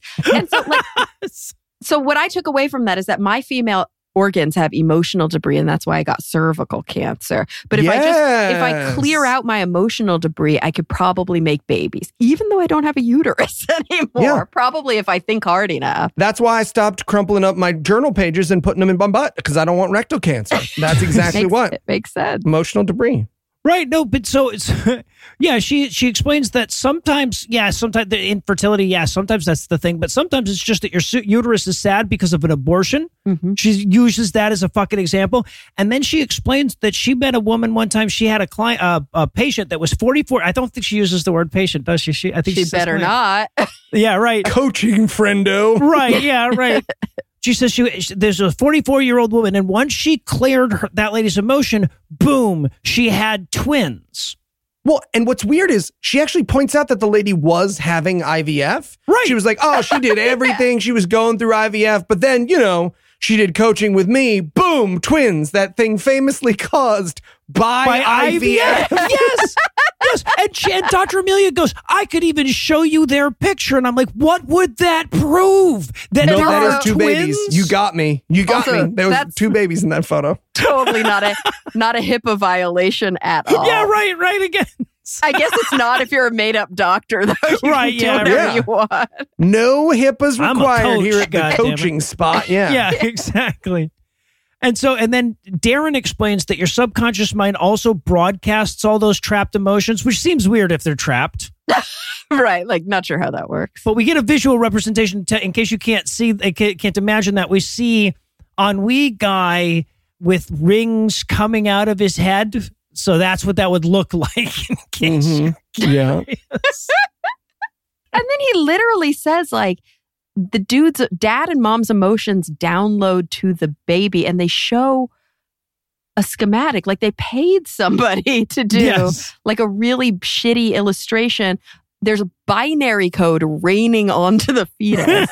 Yeah.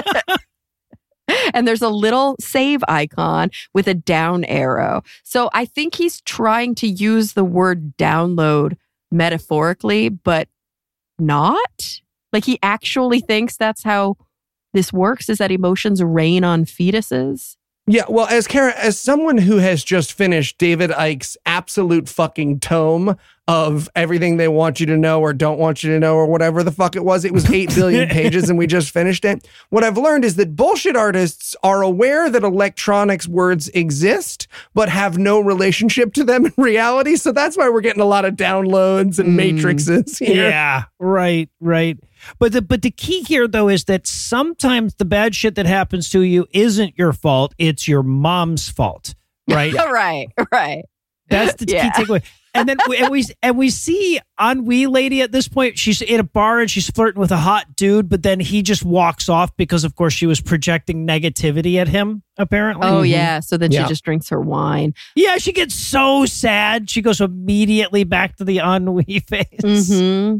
And we also have the dowser, right? So this is like the Sam, what's his name, cowboy, trying to give us his opinion on child psychology, which the fuck do I care what this guy thinks about child psychology? You're a dowser. Yeah. And at one point, this is my favorite line in the whole movie, you guys. He says, "This is patterns."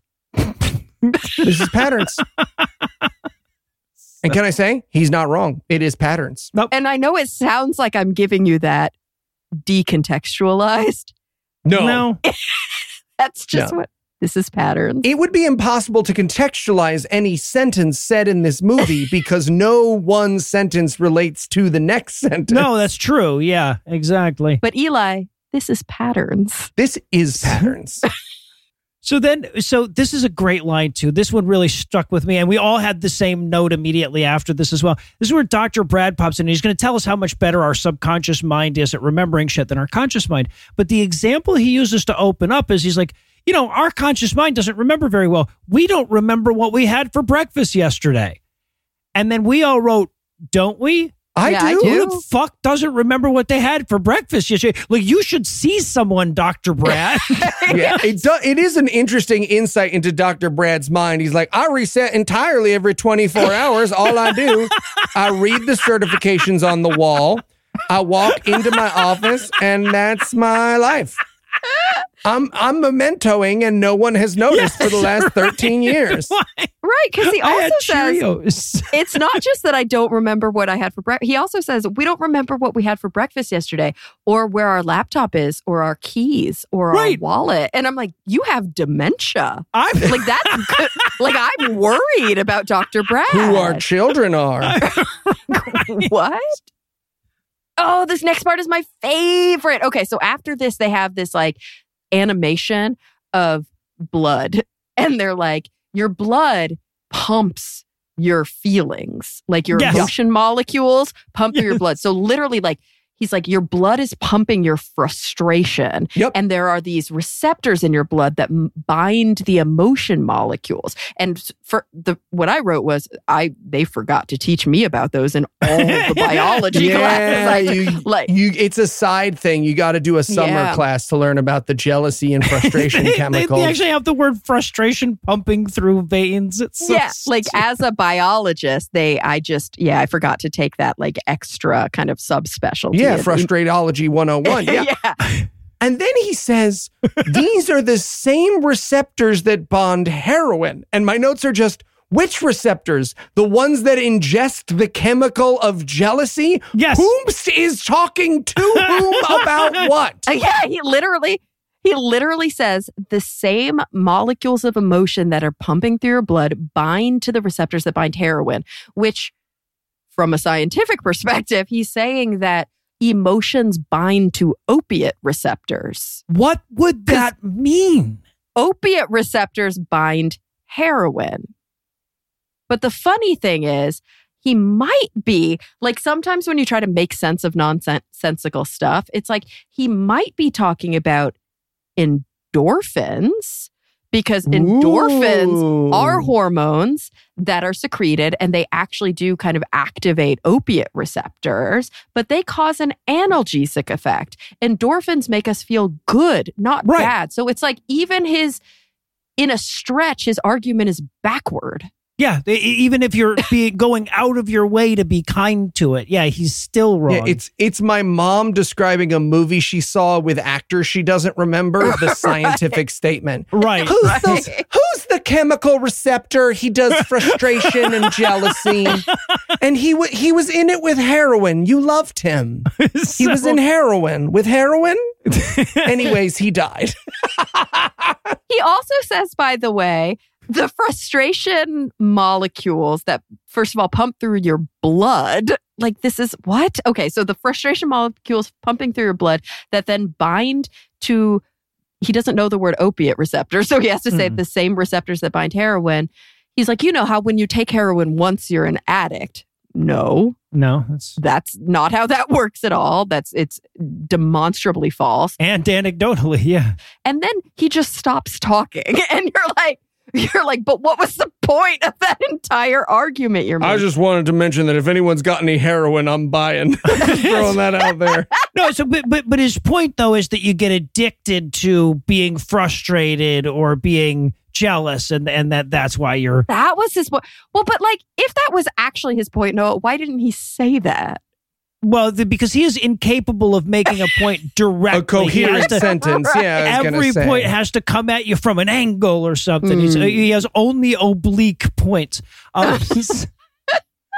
So then we get the little Max Planck quote about how the old guard needs to die off and then everybody will all believe in energy healing or whatever the fuck they're trying to say. Right, just stop going to school, everyone. Yeah. So that's when we start kicking off the how portion of ridding ourselves of these negative emotions, right? Sort of. Well, yeah. Sort of. It's still pretty vague. So John's going to start us off, and he's got some great advice. He says that we all have to have approximately the same emotional regulation as a 3-year-old. Yeah.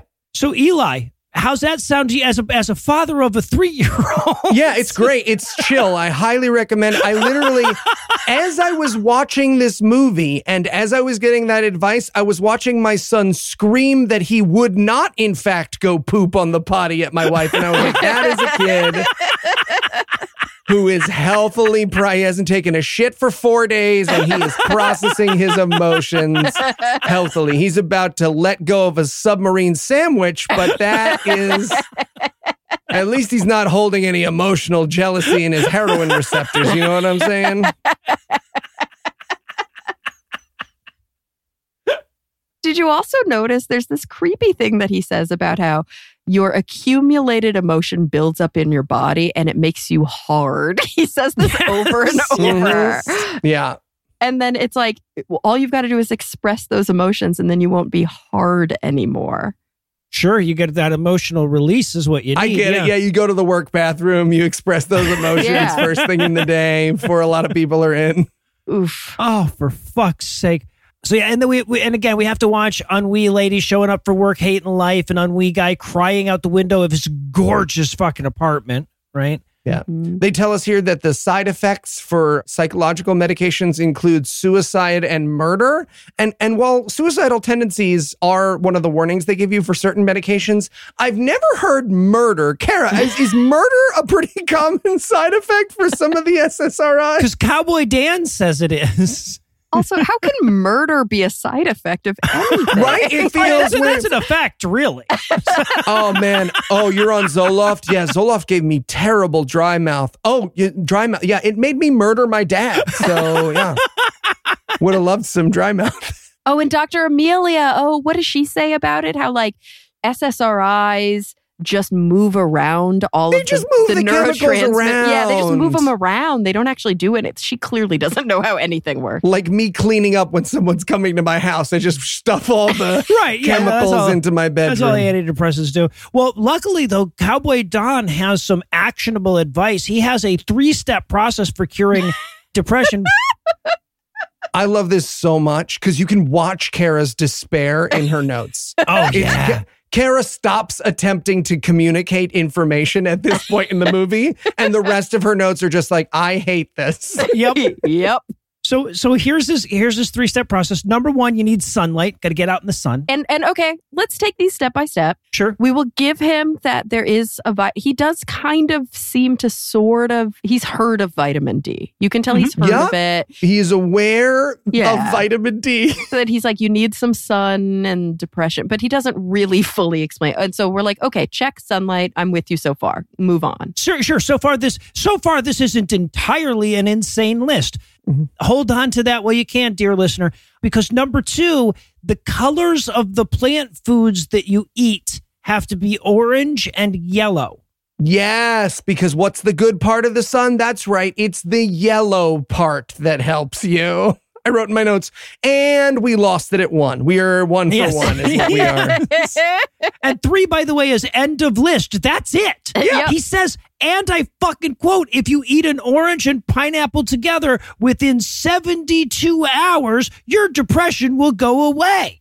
Yeah, it will blow you away. Kara, did you actually have an attempt to eat an orange and a pineapple together? Because here's the thing. I've watched so much bullshit for this show at this point that there's always a little part of me that's like, I mean, we could try eating an orange and a pineapple together. I don't know, man. I just don't, it's like, it's so hard for me to get into the mind of somebody because he clearly is proud of himself. Like when he said that, he had this big fucking shit-eating grin on his face. Oh, yeah. Like he is so proud of himself with that depression cure. You just eat an orange and a pineapple and then you wait 3 days. And like, that's such an easy thing to prove, to disprove. Like how is he so deluded? Well, I think, honestly, given what we've seen out of this guy, I think it's because he ate an orange and a pineapple and 3 days later didn't have depression. Didn't have no depression. Felt right. My note is, I wonder how many people have killed themselves because of you, Cowboy Don. Right. Yeah. And then generic guy shows back up to tell us about a scientific study that proves all this bullshit. They showed depressed people equal numbers of pictures of weddings and funerals, and the depressed people remembered more funeral scenes. So clearly, you make your own depression by lack of pineapple. I don't even fucking know. But then they couldn't see Columbus's ships at all on the slides is what happened. So just continue to struggle with these if-then statements. It's like, what is the next logical? Oh, these people. Okay. But now it's magic trick time. It's magic God. Trick time. Yes. Right? Because look, we've done this kind of bullshit before, right? Psychology of death. Kara did 9/11. Okay, we've heard it all. Mm-hmm. But have you done finger loops to test what's going on in your brain? This movie looks you in your fucking eyes and tells you to do finger loops like you did when you were 4 and pull them apart. And if it's hard to pull them apart, that's when your brain is good. But if it's easy to pull apart, that's when your brain is bad. So you got to do fucking finger loops, Ouija boards with your emotion. And then this actress who deserves several Oscars acts it out as though it's not the silliest fucking thing a human has ever been at. Shit porn actors are watching this woman being like, oh, there's got to be a better way to make money than that. Come on. No. You're going to get sick. You're going to get sick. Yeah, they call it muscle reflex testing. Yep. And first they claim that we have reflexes that control every aspect of our body. No, we don't. What? Nope, that's not a thing. And then not only can you muscle test yourself, you can muscle test others. Literally, muscle test a child, an animal, no consent needed. Yes. Wait, why does it... They said earlier in the movie that animals don't have anxiety. When they say you could do... First of all, animals don't have fucking thumbs and forks. You have to do it with a chimp, I guess. You have to fucking find Coco, the sign language speaking gorilla. It's even dumber than that, but yes, And you've got to be like, let me test you. You got to tap Coco on the knee and be like, yeah, no, she's got fucking depression. Let me tell you right there. So there's a type of pseudoscience called applied kinesiology, and that's all they're repackaging here, right? Yes. It's like, it's a super debunked pseudoscience that talks about how, you can diagnose illness or choose treatments by testing different muscles for how strong or how weak they are. And they're just repackaging it in a way that they can apply it to their emotional cure. And it's all bullshit. Yeah. And by the way, listener, lest you think that we're just talking about a throwaway line and we're glomming onto it or whatever, the animals thing, this guy, Dr. Brad, tells us a story of using his applied kinesiology trick on a horse. Mm-hmm. This is the best. I love it. Guys, this is the best thing that's ever happened. You can't do, like Eli said, they don't have fingers, so they can't do finger loops. So what you have to do is have a person do finger loops on behalf of the horse. So they touch the horse and then you do finger loops with them. Facilitated applied kinesiology now. It's bullshit to the third power. Think about the beautiful world we live in that we could find this man on the street and be like, hey, tell me that story. And he'd be like, one time a horse saw a bird die. And then the lady he touched, her fingers got weak. And that's how I knew it happened. I'm an adult with a driver's license and the same amount of votes as Kara. He says at the beginning of this section, the emotion code works with animals, yet he hasn't told us at this point in the film. I'd say we're an hour in. Close to it, yeah. Like a full hour. Hasn't actually told us, A, what the emotion code is, or B, how the emotion code works. Because, okay, we're talking now about finger loops, but what does it do? Right. Well, we're going to get there, and we're going to get there in the most glorious way. But the fact that we've just done horse depression cures with facilitated applied kinesiology dowsing is all the bullshit I can take in a single sitting. So I need to stand the fuck up. First, let me get back through the hard sell. Will ennui guy and ennui lady get it together in time? Will Don's mustache escape from his face and devour space-time itself? Are these beta blockers a waste of my time? Find out the answers to these questions and more when we return for the demotional conclusion of Emotion 2.0. No, I can check my calendar on that. Yeah, sure. Okay, I'll call you back. Kara! Damn it, guys. Really? My fridge? Yeah, we've been in there like 45 minutes. Yeah, what's the matter with you? That thing is empty. Is adrenochrome filling? Is that what this is? No, guys. I've been using Factor. What's Factor? Factor's ready-to-eat meal delivery takes the stress out of meal planning and sets you up for success in the new year. Skip the grocery store's prep work and cooking fatigue. Instead, get chef-crafted, dietitian-approved meals delivered right to your door. Wow, that sounds amazing. But, Kara, I'm vegan and Noah's Heart Healthy. Do they have stuff for us? They sure do. With over 35 meals to choose from per week, including options like keto, calorie smart, vegan, plus veggie, and more, plus over 55 weekly add-ons, you'll have a ton of nutritious and flavorful options to kickstart your resolutions. All right, Kara, we're sold. Where do we sign up? Head to factormeals.com/awful50 and use code awful50 to get 50% off. That's code awful50 at factormeals.com/awful50 to get 50% off. Thanks, Kara. Now, if you'll excuse me, I have an ice cream headache to sleep off in your bed. I didn't have ice cream in there. Yeah, he brought his own. Got it. And what does symptom mean? A sign of chaos. Cut. Sorry, Greg? Hey, Larry. Hey, Caitlin. What's up? Well, sorry, it's just that's not what symptom means. Oh, wait, no, because Tom. No, I know it sounds like words, but you could say what it should mean to us is... Got it. All right, sure. Why don't we move on? Yeah, we'll come back to that. Okay, and action. Now, when we hold fast to something, what does fast mean? It means to strengthen. Cut. Like, again, I'm so sorry. That's not what that means. Yeah, it does. Like hold fast? No, it's just a different use of the word, man. Well, all right, why don't we move on again? Okay, yep, sure. Let's move on again. Anyway, where was I? Oh, a glass of lemon juice will cure depression. Finally, he's talking some sense again. I know, right? And we're back for still more of this shit. We're going to rejoin the action, answering Kara's question from right before the break. We're going to get Dr. Brad, and he's going to show us the emotion code chart. Ouija board for your fingers! It's so bad. It's literally... Do you remember when you would go to like a haunted house as a kid and it'd be like, are you a boy ghost? Yes. It's that, but full-grown adults for where their emotional baggage is being kept. So he's got this little chart.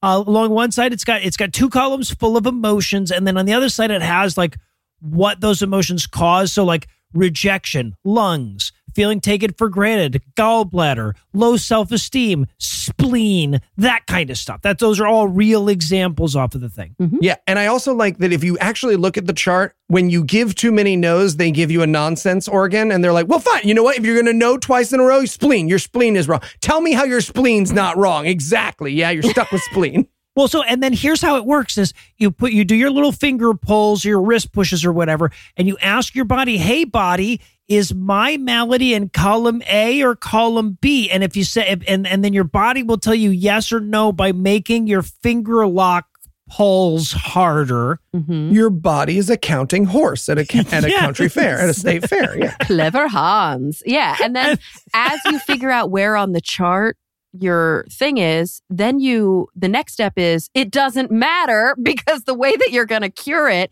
is you're going to pet yourself on the head because the governing meridian just governs all the other meridians. And so why go to the thing that's wrong when you can just go to the top dog? Yeah, I don't know why they're doing the Ouija board. You can just run a magnet. And they totally sell that magnet. He's like, yeah, you can just pet yourself or you could use this highly effective magnet. Mm-hmm.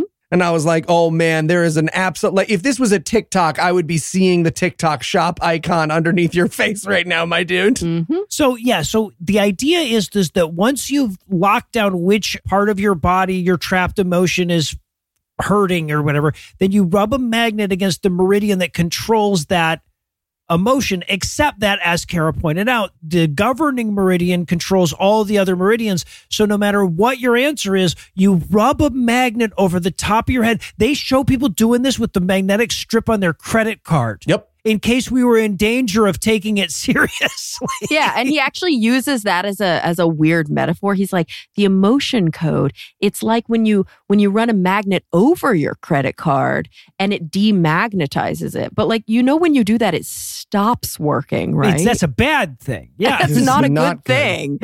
Well, so, okay. And then Cowboy Raymond shows up to tell us that we can also do all this same stuff with dowsing, right? You don't have to do fancy finger locks if you don't want to. You can also, in case that doesn't look dumb enough, you can also use a pendulum. And he has the best pendulum ever. Okay, so for those of you who don't know what pendulums are, there's this thing called the micromotor response. You hold the thing, it moves when you think in a certain direction because you move it with your fingers when you're not really thinking about it. But it's a mediocre magic trick. Except his pendulum, the way those usually work is you write yes on one end and no on the other. Or you do the cross and then one side of the cross is yes and the other side of the cross is no. And so you can kind of move it with your brain. But Cowboy Raymond's pendulum circle is just a circle. It's just a fucking circle that sort of spirals into a yes. So there's no information a pendulum would give you. It's like, and if you notice any movement of a dangly thing, that's a give me $99. That's okay. What have I become? And then once he tries to explain all of this, and then he gets to the end of it and it's made no fucking sense at all. And he realizes this, and he adds, what I'm saying is you can transform one type of energy into another. Yeah, and if you can do that, why haven't you single-handedly solved the fossil fuel crisis? Sure. Ooh, cold fusion cowboy. Okay, real question. Would the end of Earth's energy crisis be worth it if we had to interact with Cowboy Raymond to do it? My answer is no. I feel like if it was Cowboy Don, I'd be with you. I feel like Cowboy Raymond, he might be worthwhile. Yeah. All right, I done changed this power grid into cold fusion for you. That's why I'm... Okay, and maybe I'm reading too much into this, okay, into this next scene. But then we see Ennui Lady getting a shoulder rub. Oh, this scene makes me so uncomfortable. I don't think she's getting a shoulder rub. She's getting a Reiki session. Oh, is that like what it is? Like this person's, okay. Yeah, they're just like holding their hands over her and stuff. But her boobies are very prevalent in this scene. There's a is real it just like, me? Yeah, no. It's a lot of boobies. Like there's a very like, now sometimes to get all the way cured, you'll have to be naked kind of a feel to this whole thing, yeah. Right? Yeah. Mm-hmm. Because when we see that and the guy's rubbing her or whatever. And then John comes in and he's like, well, you know, sometimes the therapist has to physically touch you and they want to touch you in a loving, gentle, sensitive way. And I'm like, oh, God. Yep. Yeah. This is taking a dark fucking turn. Yeah, he keeps talking about massages with release and releasing people's loads. And I wrote in my notes, I bet this guy gets a lot of confusing feedback on Yelp for that phrasing.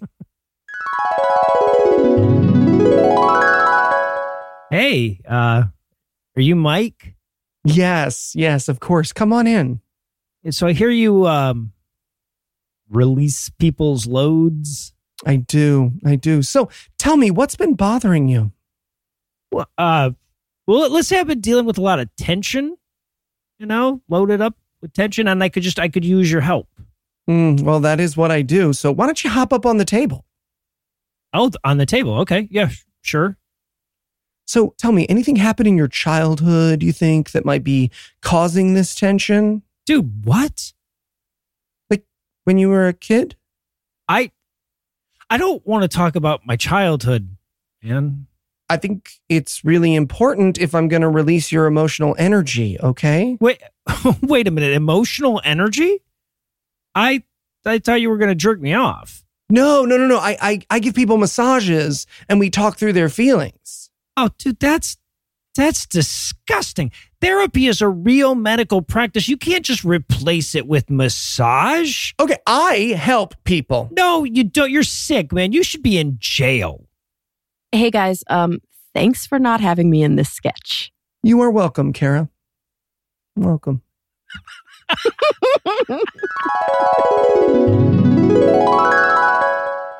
Yeah, just like that. Exactly. Yeah. Exactly. So yeah, but we watch her release a load, right? During this Reiki session, yeah, she has an emotional breakthrough. She has an emotional orgasm. It's true. Well, sure. It happens. she cries for a second. Hey, Kara, she cries. Eli, when's the last time you had an orgasm? I've never. I told you, I'm waiting for marriage. Not his. Heath's. He's waiting not for mine. Heath's marriage. I'm waiting for Heath's marriage, and then I get to have one. Oh, I love this next claim that physicists have confirmed what the ancient scholars knew. Everything is made of light. What? No, they haven't. Sure what? Haven't. Sure. Even the ancient scholars would be like, I never fucking said that. Dude, don't lie about the stuff I said. I think maggots come out of meat, but I don't fucking think that we're made out of light. That's stupid. Right. No, the one thing that the ancient fucking scholars and the physicists agree on is that you're wrong about that. Yeah. So the universe is like 27% dark matter, which is by definition not visible light. Nope. And it's about 68% dark energy, according to CERN. Well, there you go. So it's like, it's anti-light, really. Yeah. And hey, if you like that kind of wrong, let's cut over to Cowboy Don, who's going to let us know that the only food on Earth that has bile is lemons. And when I wrote that sentence down, I just wrote, what the fuck am I writing? What have I chosen to do with my life? This is where Don really goes off the fucking rails. And that's saying something for how off the rails he was to begin with, right? Because first he tells us that everything's made of light. Then he tells us that you can cure all your problems by going for a walk. His literal advice for depression is walk it off, right? Yeah. I want the fucking Little League coach movie about psychological health.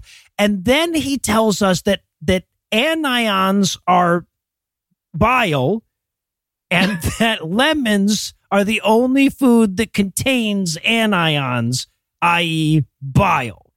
Which is weird because we eat livers, so that you'd think there would be some bile, but no, it's just lemons. He recommends a cup of fresh squeezed lemon juice every day. Yo, do you know how much fucking lemon juice that would give you? Oh my God. Does he give you heartburn so bad that you're like, I'm not suicidal anymore. I just want the heartburn to end. And he literally claims that if you do this, that in 90 days, your liver failure will be reversed. Yep. Well, to be fair, most people who have liver failure die within like 24 hours of that happening. So technically your liver failure will be reversed. Your liver will no longer be failing. Yeah, well, when life gives you liver failure, make lemonade, clearly. Make anions, yeah. Yeah.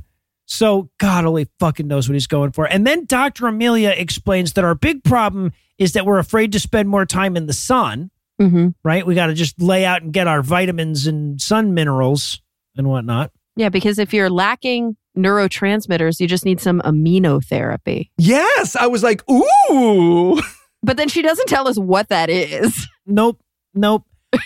And then Cowboy Don explains to us that chakras are actually very scientific, just like a very scientific thing that I also know about that also has 7 things in it. So, I went down an internet Googling rabbit hole because I was like, are there 7 neoendocrine glands? There aren't. There are a lot of neoendocrine glands, but they have defined it as 7 levels of neoendocrine glands, meaning that there are kind of neoendocrine glands in all the places that they kind of say chakras are. So, what is a neoendocrine gland? Keep in mind that one of the chakras is above your fucking head. Okay, right. So. It's about an inch. And I don't know if your pituitary sticks out 3 or 4 inches above your head, but mine does.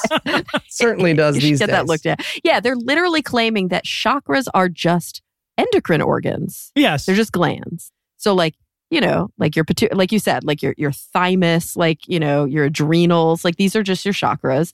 And then they don't complete that thought.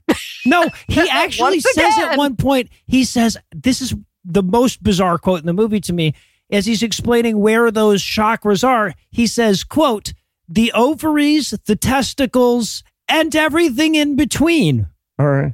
What? Which is everything, because those aren't in the same person except in a very small, small percentage of intersex individuals. Yeah, what? And if they are in an intersex individual, there's not a lot in between them. Oh, right, they'd be very close together. Very small, but there's some connective tissue, which is technically all of it. Oh, right, so, right. That's connected to your big toe thumb and your ear. He does it's the color wheel of emotions here, where he's like, red needs green foods, and green gets rid of anger. And I just wrote in my notes, me gently trying to press an entire lime into Noah's mouth next time I fuck up our podcast. Noah. But doesn't he say something really weird? He's literally red's a negative emotion. And if you look at red and then you close your eyes, you see green. So by that logic, you need to eat green things, and vegetables are green. Coincidence? So here's what you've got to do. Drink the blood of vegetables. Yes. He says, why does he use the word blood of colored foods? It feels real racy, right? It feels racial. It does a little bit, yeah. I don't know. Well, keep in mind, this is the same guy that earlier said that the side effects of his antidepressants were murder, right? What's going on in Don's life? Yep. And then, as he's just pontificating, he's like, or... Follow me. Or if you don't want to do the opposite of red, green thing and eat vegetables because gross, all the 7 spectral colors of the rainbow are in water. It's a prism. So you get all the things you need by just drinking water. So just don't eat food. Yeah. Yeah. Fast. Just drink water. Just do a fast. You can have dark chocolate or hops. You can also, I love this because this is one of those weird things where he obviously smokes, right? So he has commercial cigarettes as being toxic. Yes. You know, this asshole rolls his own shitty ass dank cigarettes and he's like, these are organic, so it doesn't count. Then he tells us he can get us off drugs with black licorice. Oh, I'd rather still smoke. But only if... Jesus Christ. Only if you eat it in conjunction. Oh, my God. I wish we had watched this movie before Noah quit smoking, just so we could have done a week of like, all right, no patches, just black licorice. Black licorice and macadamia nuts. Don't fuck this up. Sure. You got to take it. Right. So it would be medically negligent for us not to mention the macadamia. The macadamia nuts. Yeah, those are the... He's like, at one point, he's like, here's the thing. These are all the same genus, which he means to say genus. But then in the same breath, he's like, they're the same family. Those words are not interchangeable. Sure. A genus and a family are massive differences. Yeah, this is also the guy who at this point explains to us that fasting means to strengthen, right? Mm-hmm. So, and then we have Dr. Amelia comes in. Oh, she's so stupid. She says that... I love how stupid she is. If you want to be healthy, you have to vibrate at a high frequency, which fucking duh. And then she says, and I quote, she says, we're constantly being exposed to the retrovirus, which is the cold virus. I think, okay, here's... See, here I thought the retrovirus was bell bottoms. Well, you know what is a retrovirus? HIV. Yes. Like, so I think, did she mean rhinovirus? Should we? Okay, that would make way more fucking sense. I'm not constantly being exposed to retroviruses. Like, I mean, to each his own, you know. You don't party the way Dr. Amelia does, okay? Live your own life, Dr. Amelia. You said oldest lady at the orgy. She's ready to go. What am I supposed to bring my own needles to this orgy? Relax. Let the band play on. I'm Dr. Amelia. Oh, Jesus Christ. And then somehow it gets worse with Dr. Michelle, because now we're getting into like full cultural appropriation. Ho'oponopono. Not just partial. Yeah, we switch over from Dr. Amelia to Michelle, who is not a doctor. Oh, you're right. Just Michelle. Sorry. Yeah. Miss Michelle. Yes. Yeah. She explains her favorite technique for letting go of negative emotions from the people of the indigenous people of Hawaii. It is called the Ho'oponopono. Because I love it when white people teach me about indigenous practice. Yes, oh, please. Yes. And look, Hawaiians say it all the time. They're like, please, white people, take our deep spiritual practices and sell them to other white people as a way to get over their breakups from guys named Mike. Like, this is what we needed. But apparently this is her technique of, again, her words, taking full responsibility for whatever comes into our lives. Which, okay, so it's a couple of different angles to tackle that one. First of all, no, it's not, because her technique is talking to yourself rather than dealing with your shit. Mm-hmm. But secondly, like, why would we want to take responsibility for whatever comes into our lives? Like, most of the shit that comes into my life is I'm not responsible for. Right. If anything, you need like a whole Eli Pono where you got to figure out... My responsibility. Both of you, honestly, could use a whole Eli Pono where you just like every day of my life. You and some people in Lay's kick the shit out of me in an alley somewhere. Like, if that's what Michelle was recommending, I'd get it. That would be very cleansing for my emotion. Right? Yeah, right. It would really help your chi. I would let all of those pesticides out of my cells. Mm-hmm. Oh, you would shit glycol for like a month. No illusions. Let me tell you. Oh. So here's the thing about this whole thing, right? Is that this is a white people privileged cult. That's what they're doing here. Can you imagine? I'm channeling Michelle here. Can you imagine a black client going to Michelle and saying, I need help? And her saying, all you've got to do is Ho'oponopono. Just take 100% responsibility for all the systemic racism that's ever brutalized you in your life. It's your fault. Just own it. Right. This is the entire fucking movie, and the entire concept and the entire movement behind this is just people who have never had a real fucking problem looking at people with problems going like, the fuck did you do wrong? Right. Yeah. Which is hilarious because Cowboy Don is 39 years old. Right. Yeah. He looks so rough. We're going to get to that in just a minute. This man has real problems. We're so close to that reveal. It's so much fucking fun. I just can't. He's great. So, and then we get Dr. Darren. He has to show up to give more life advice to us. He says, you know, life isn't about what happens to you. And I'm like, oh, no, that's it. That is what it is. That's what the word definition, that is what it is, my man. Yeah. He's like, it's what you do with all of that stuff. It's like, oh, more privileged bullshit. Do you stop existing if you don't do things with that stuff? No, Darren. Well, then you're wrong. Then you are incorrect, Darren. And so, and by the way, Kara, this is where I wrote down essentially the same thing you wrote down, because then Sonia comes up with her panacea, the oldest lady at the orgy. She comes up and she goes, well, you know, what I do is I tell my clients to take a deep breath, put your hand on your heart, focus your attention on the present, and ask, what are you afraid of? Yeah, if I weren't afraid, I would. And I literally wrote down, well, then what? Like her therapy sessions sound like they take 2 minutes. Like, if I weren't afraid, I would. Okay, give me $500. And then a second later after I wrote that, she goes, it only takes 2 minutes. Yes, two minutes, you're cured. Well, as long as you don't have any real fucking problems. Yeah. It's rapid fire. Boom, boom, boom. Also, like, have these people, because I can understand the people that would be useful for, right? People who are dealing with like anxieties and self-confidence issues and stuff like that. But like, they know people like me exist, right? Like, what would you do if you were not afraid? Is me swinging a samurai sword around Sears because I took a weekend yoga class? They must be aware. I'm not saying they are me, but they're aware that me's are out there in the world. Right. It's like, I wrote my notes. I'm like, I feel if anything, my nature is too fearless. All of this, you need to let go of your fear shit. No, I really fucking do. I should be afraid of more things. What should you be afraid of that you're currently not? That's so fucking, that's my, what I need my yogi to tell me at the top of the mountain. And then Dr. Brad shows up. He has another anecdote he wants to share with us. And it's so stupid because it starts out self-contradictory. He says, you know, I met this woman. She'd never been in a long-term relationship. Anyway, 8 years ago, she was dumped. How? And it broke her heart. Yeah. How could she be dumped if she'd never been in a long-term relationship? Like they did, like on the first date, he's like, I'm dumping you. How does that work?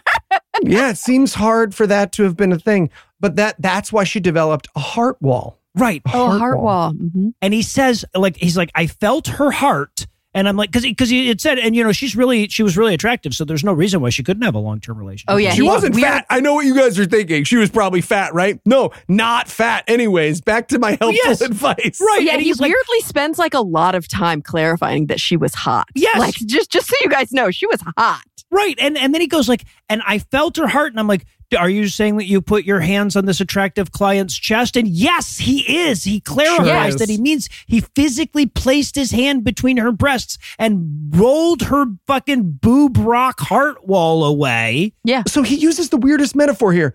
The only time I have ever heard of a stone being rolled away is the rock outside of Christ's tomb, right? Have you ever heard that used any other way? No. What a weird fucking image to you. You remember when our Lord emerged from and spoke to the disciples and said, now the time is nigh. I come back to you within a generation. That was what it was like while I was grabbing this lady's tit. So yeah, anyways, take my class for $999. Yeah, right. Oh. He also said, that so he cleared her heart wall. He could feel her heart energy, AKA he fondled her breast. And then he bathed in the energy that came out of her core. Gross. Right? That's just gross.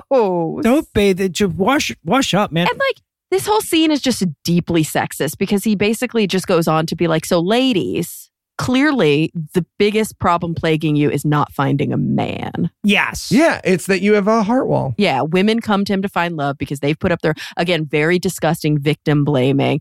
And you used to have a heart butterfly, but now it's a heart gargoyle. Now it's a heart gargoyle. And again, we're not even making this up. They have a graphic. He says, we go back to that shot from earlier of Ennui Girl flirting with the guy at the bar. And he's like, you know, she's trying to send out a love butterfly, but her heart wall turns it into a gargoyle before it gets to him. And in case that doesn't sound stupid enough, they give you a little CGI butterfly turning into a little CGI gargoyle after going to a little CGI heart wall. And Kara, like, I don't want to air our grievances on air, but I will say sometimes I have felt like your heart butterflies are heart gargoyles. So like... oh, I don't want to tell another person to do the work on air, but like do the work because I would love more butterflies and less gar. Oh my God. I'm going to use I would love more butterflies and less gargoyles from you on my wife the next time she's like, you're an idiot who's destroying our life. And I'd like you to sing at my funeral. That's what I'm saying. All right, yeah, no, that's be lovely. I just, it's like, I want to kind of break down how sexist this scene really is.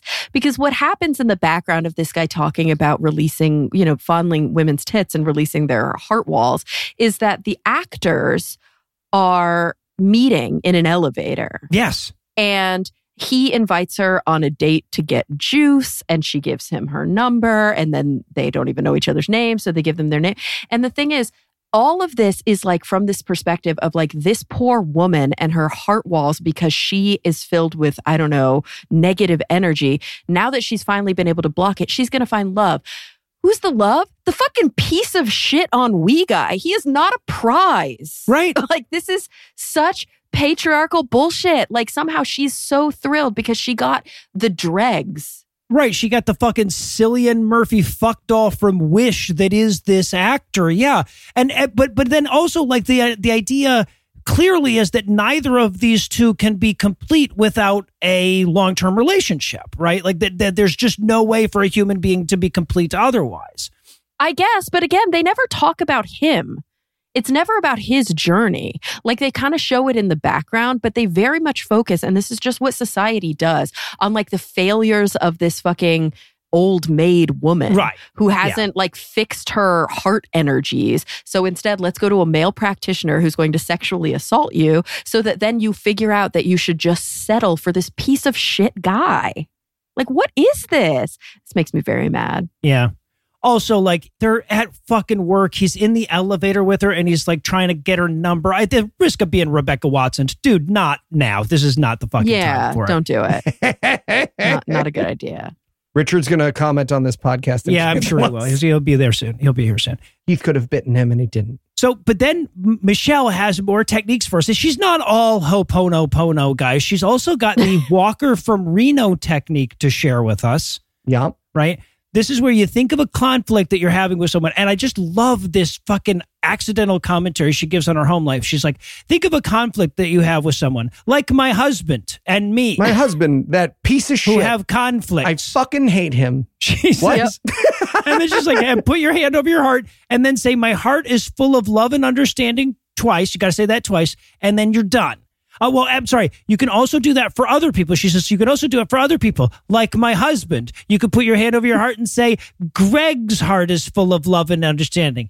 Greg's heart is full of love. And then she looks at us and she's like, but Greg is my husband. You would have to use your husband. You can't use, unless you're fucking him, Ashley. Ashley, if you're watching this, your heart's not full of love and understanding. So... But yeah, so then we get that method. Generic guy shows back up to tell us that he has used emotional reprogramming to cure, this is his list, multiple sclerosis, lupus, cancer, etc. Etc., you know. He also like hesitates before.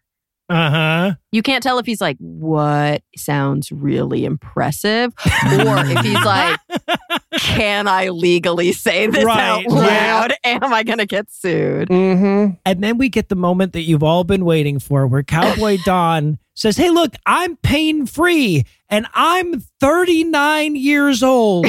And we all wrote in our notes, oh my God, dude, go to a doctor. He looks fucking awful for 39 years old. So much worse, so much older than me. And I'm 37. He looks a decade and a half older than I am. And I am looking rough. I park in handicapped spaces. They don't even look for the sticker anymore. And they look at Don and they're like, holy shit. I thought he was in his like 50s or 60s. Yes, I thought if you had asked me, I would have said 55. Yeah. I would have said 60. I had a moment. Sure. This guy is a year younger than me. Right. Yeah. I got 8 years on this motherfucker. Older. Oh my God. He looks like he could be your grandfather. Easily. Yes. Easily. Yes. And then he goes, and then he says that, he goes, I'm pain free, I'm 39. I've never been to a doctor. And I'm like, well, that'll explain it. Clearly. Really? Or a dentist. Yeah, right, right. He goes, I've never taken medicine. And I'm like, I don't believe you, but that would explain why you look like that. Yeah. Rough. In the background, ennui guy and ennui lady are falling in love, right? Robert Smith shows up again to tell us that, you know, once you get rid of your negative emotions, you can just think about the stuff you want and suddenly it'll be there. Oh, yeah. This guy is just full secret. Like every soundbite of his is like, you want a new house? Just manifest it. And you're like, cool. Thanks for the advice. I have a question. Kara, you're amongst the Los Angelans and that where this kind of thing is commonplace. Mm-hmm. How does that thought stay in someone's head for more than a day? Yeah, I know. Right? Because I get watching the documentary, right? And being like, you know what? That's right. I want a house. But 48 hours later, you have to be like, well, I wanted a house and I don't have a house. New technique, right? No, because it reminds me, have you guys seen the new cult documentary about the Twin Flames cult? Fuck not yes, yet, I have, no. Kara Santa Maria. Right, okay, so you know, we are locked the fuck in right now. Yes, we are. So it reminds me of the same rhetoric that you see in all of these different cults, but the Twin Flames one is just like the most recent cult doc I've watched, where basically people are like, I'm trying. Like, you told me this guy was my twin flame, and I'm showing him that I care, and I'm being really persistent, and he's like, not persistent enough. Clearly you're failing, you're doing something wrong. So then these poor women end up with restraining orders against them because they're like knocking on these men's doors in the middle of the night like, you're my twin flame. And they're like, you are a psychopath. You are I do not want to date you. And so yeah, it just becomes this thing where they're like, I want to manifest a new house. And then they don't get the house. So they go back to the guru and they're like, why don't I have the house? And they're like, because you fucking failed. You've still got energy blocks. Come back in for another session. Right. Yeah. Like, well, the level 2 is $1,500. Now you need level 2. That's the problem. You didn't get all the way through the levels. Yeah. Okay. Okay. Right. There we go. Mm-hmm. So, okay. Then we finally introduced the guy that we started with, the guy who told us the anecdote at the beginning. He's Neil Donald Walsh. He's the author of Conversations with God, the only person in this movie famous enough for his own Wikipedia page. Is this also how this became a god-awful movie? Because this movie had nothing to do with God, but it did have. We do pseudoscience too, Kara. Yeah, we do a lot of pseudoscience. But like, I will give you this. There's like a weird religious undercurrent here. Like they talk a lot about like communing with your divine self. And, yeah. There's a at a certain point, woo just becomes its own religion. I think too. You know, totally. So yeah, he says, you know, 98% of people spend 98% of their time doing things that don't matter. And I'm like, telling me about it, man. I'm watching this movie. Right? Sometimes you start a podcast about those things and it's actually pretty fun. I know it doesn't seem like it, but I promise I'm enjoying it.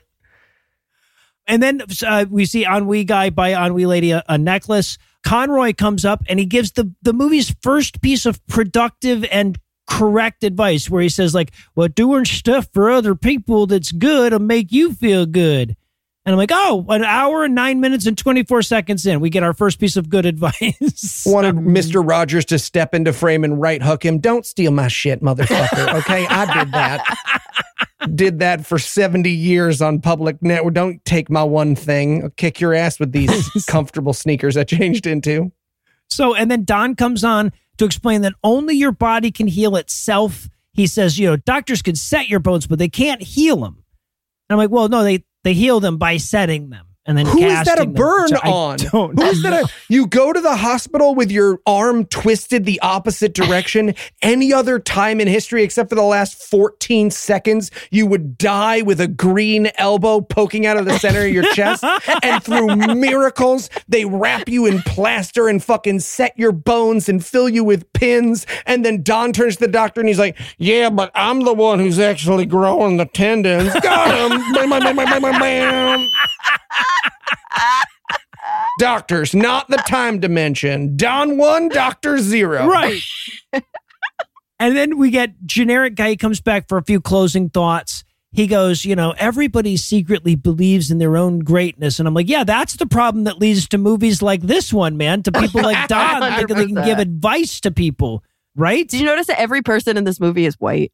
Every 100%. They couldn't 100% white. Look, there are pseudoscience people who are people of color. This movie is so they could not. They were like, "Hey, you guys don't do the Ho'oponopono," and they were like, "We do." Sorry. It's like, yeah, no, I'm sorry, I can't do it. So not only were they all white, but they were all like approximately like within 10 years of the same age. Well, I don't know. Fucking Don was 39, but everybody else was like 45 to 55. They were all well off, right? Like there's this, middle upper class. Yep. And then, so then we get a bunch of shots of Lauren and Ty. That's Ennui Girl and Ennui Guy. That we finally learned their names at a certain point. Lauren and Ty, they're swimming, they're walking in the sun, they're dancing on the beach, and I'm like, this is nice because those idiots aren't talking right now, right? Oh my God, it's like I'm watching a herpes medicine commercial. Yes, so bad.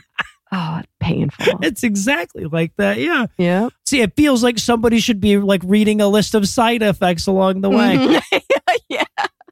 I don't let breakouts stop my love life ever again. Right. And then fucking Neil comes back on, the guy who wrote Conversations with God. He comes back on and he tells us the same anecdote from the beginning again.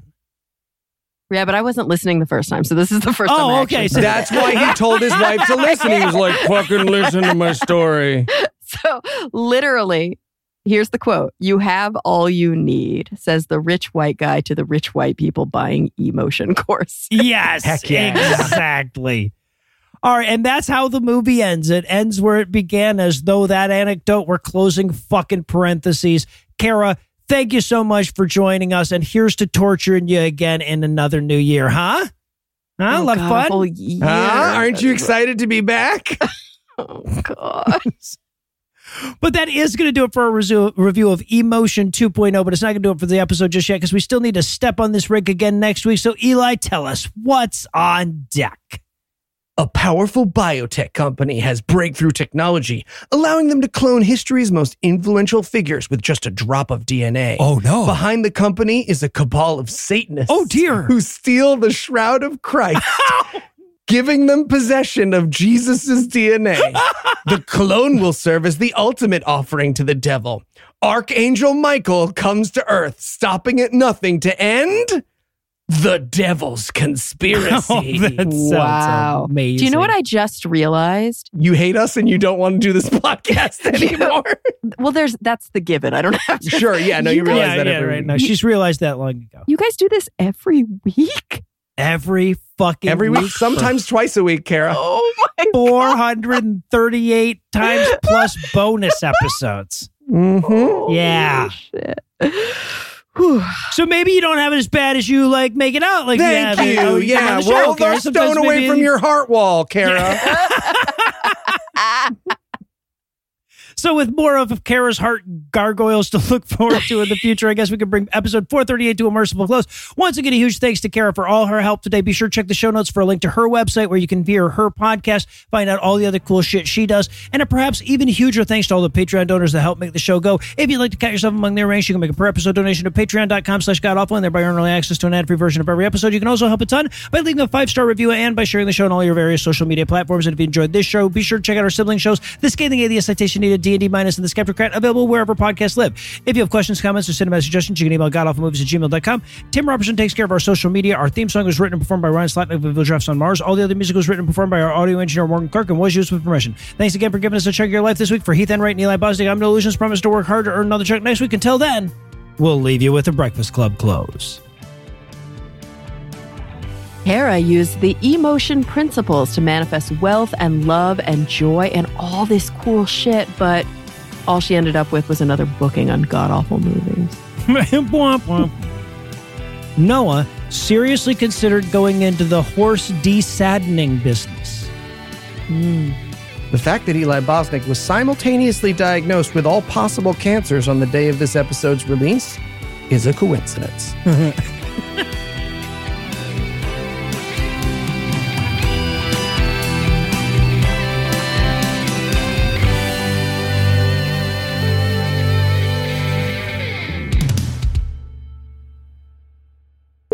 The preceding podcast was a production of Puzzle and a Thunderstorm, LLC, copyright 2024, all rights reserved.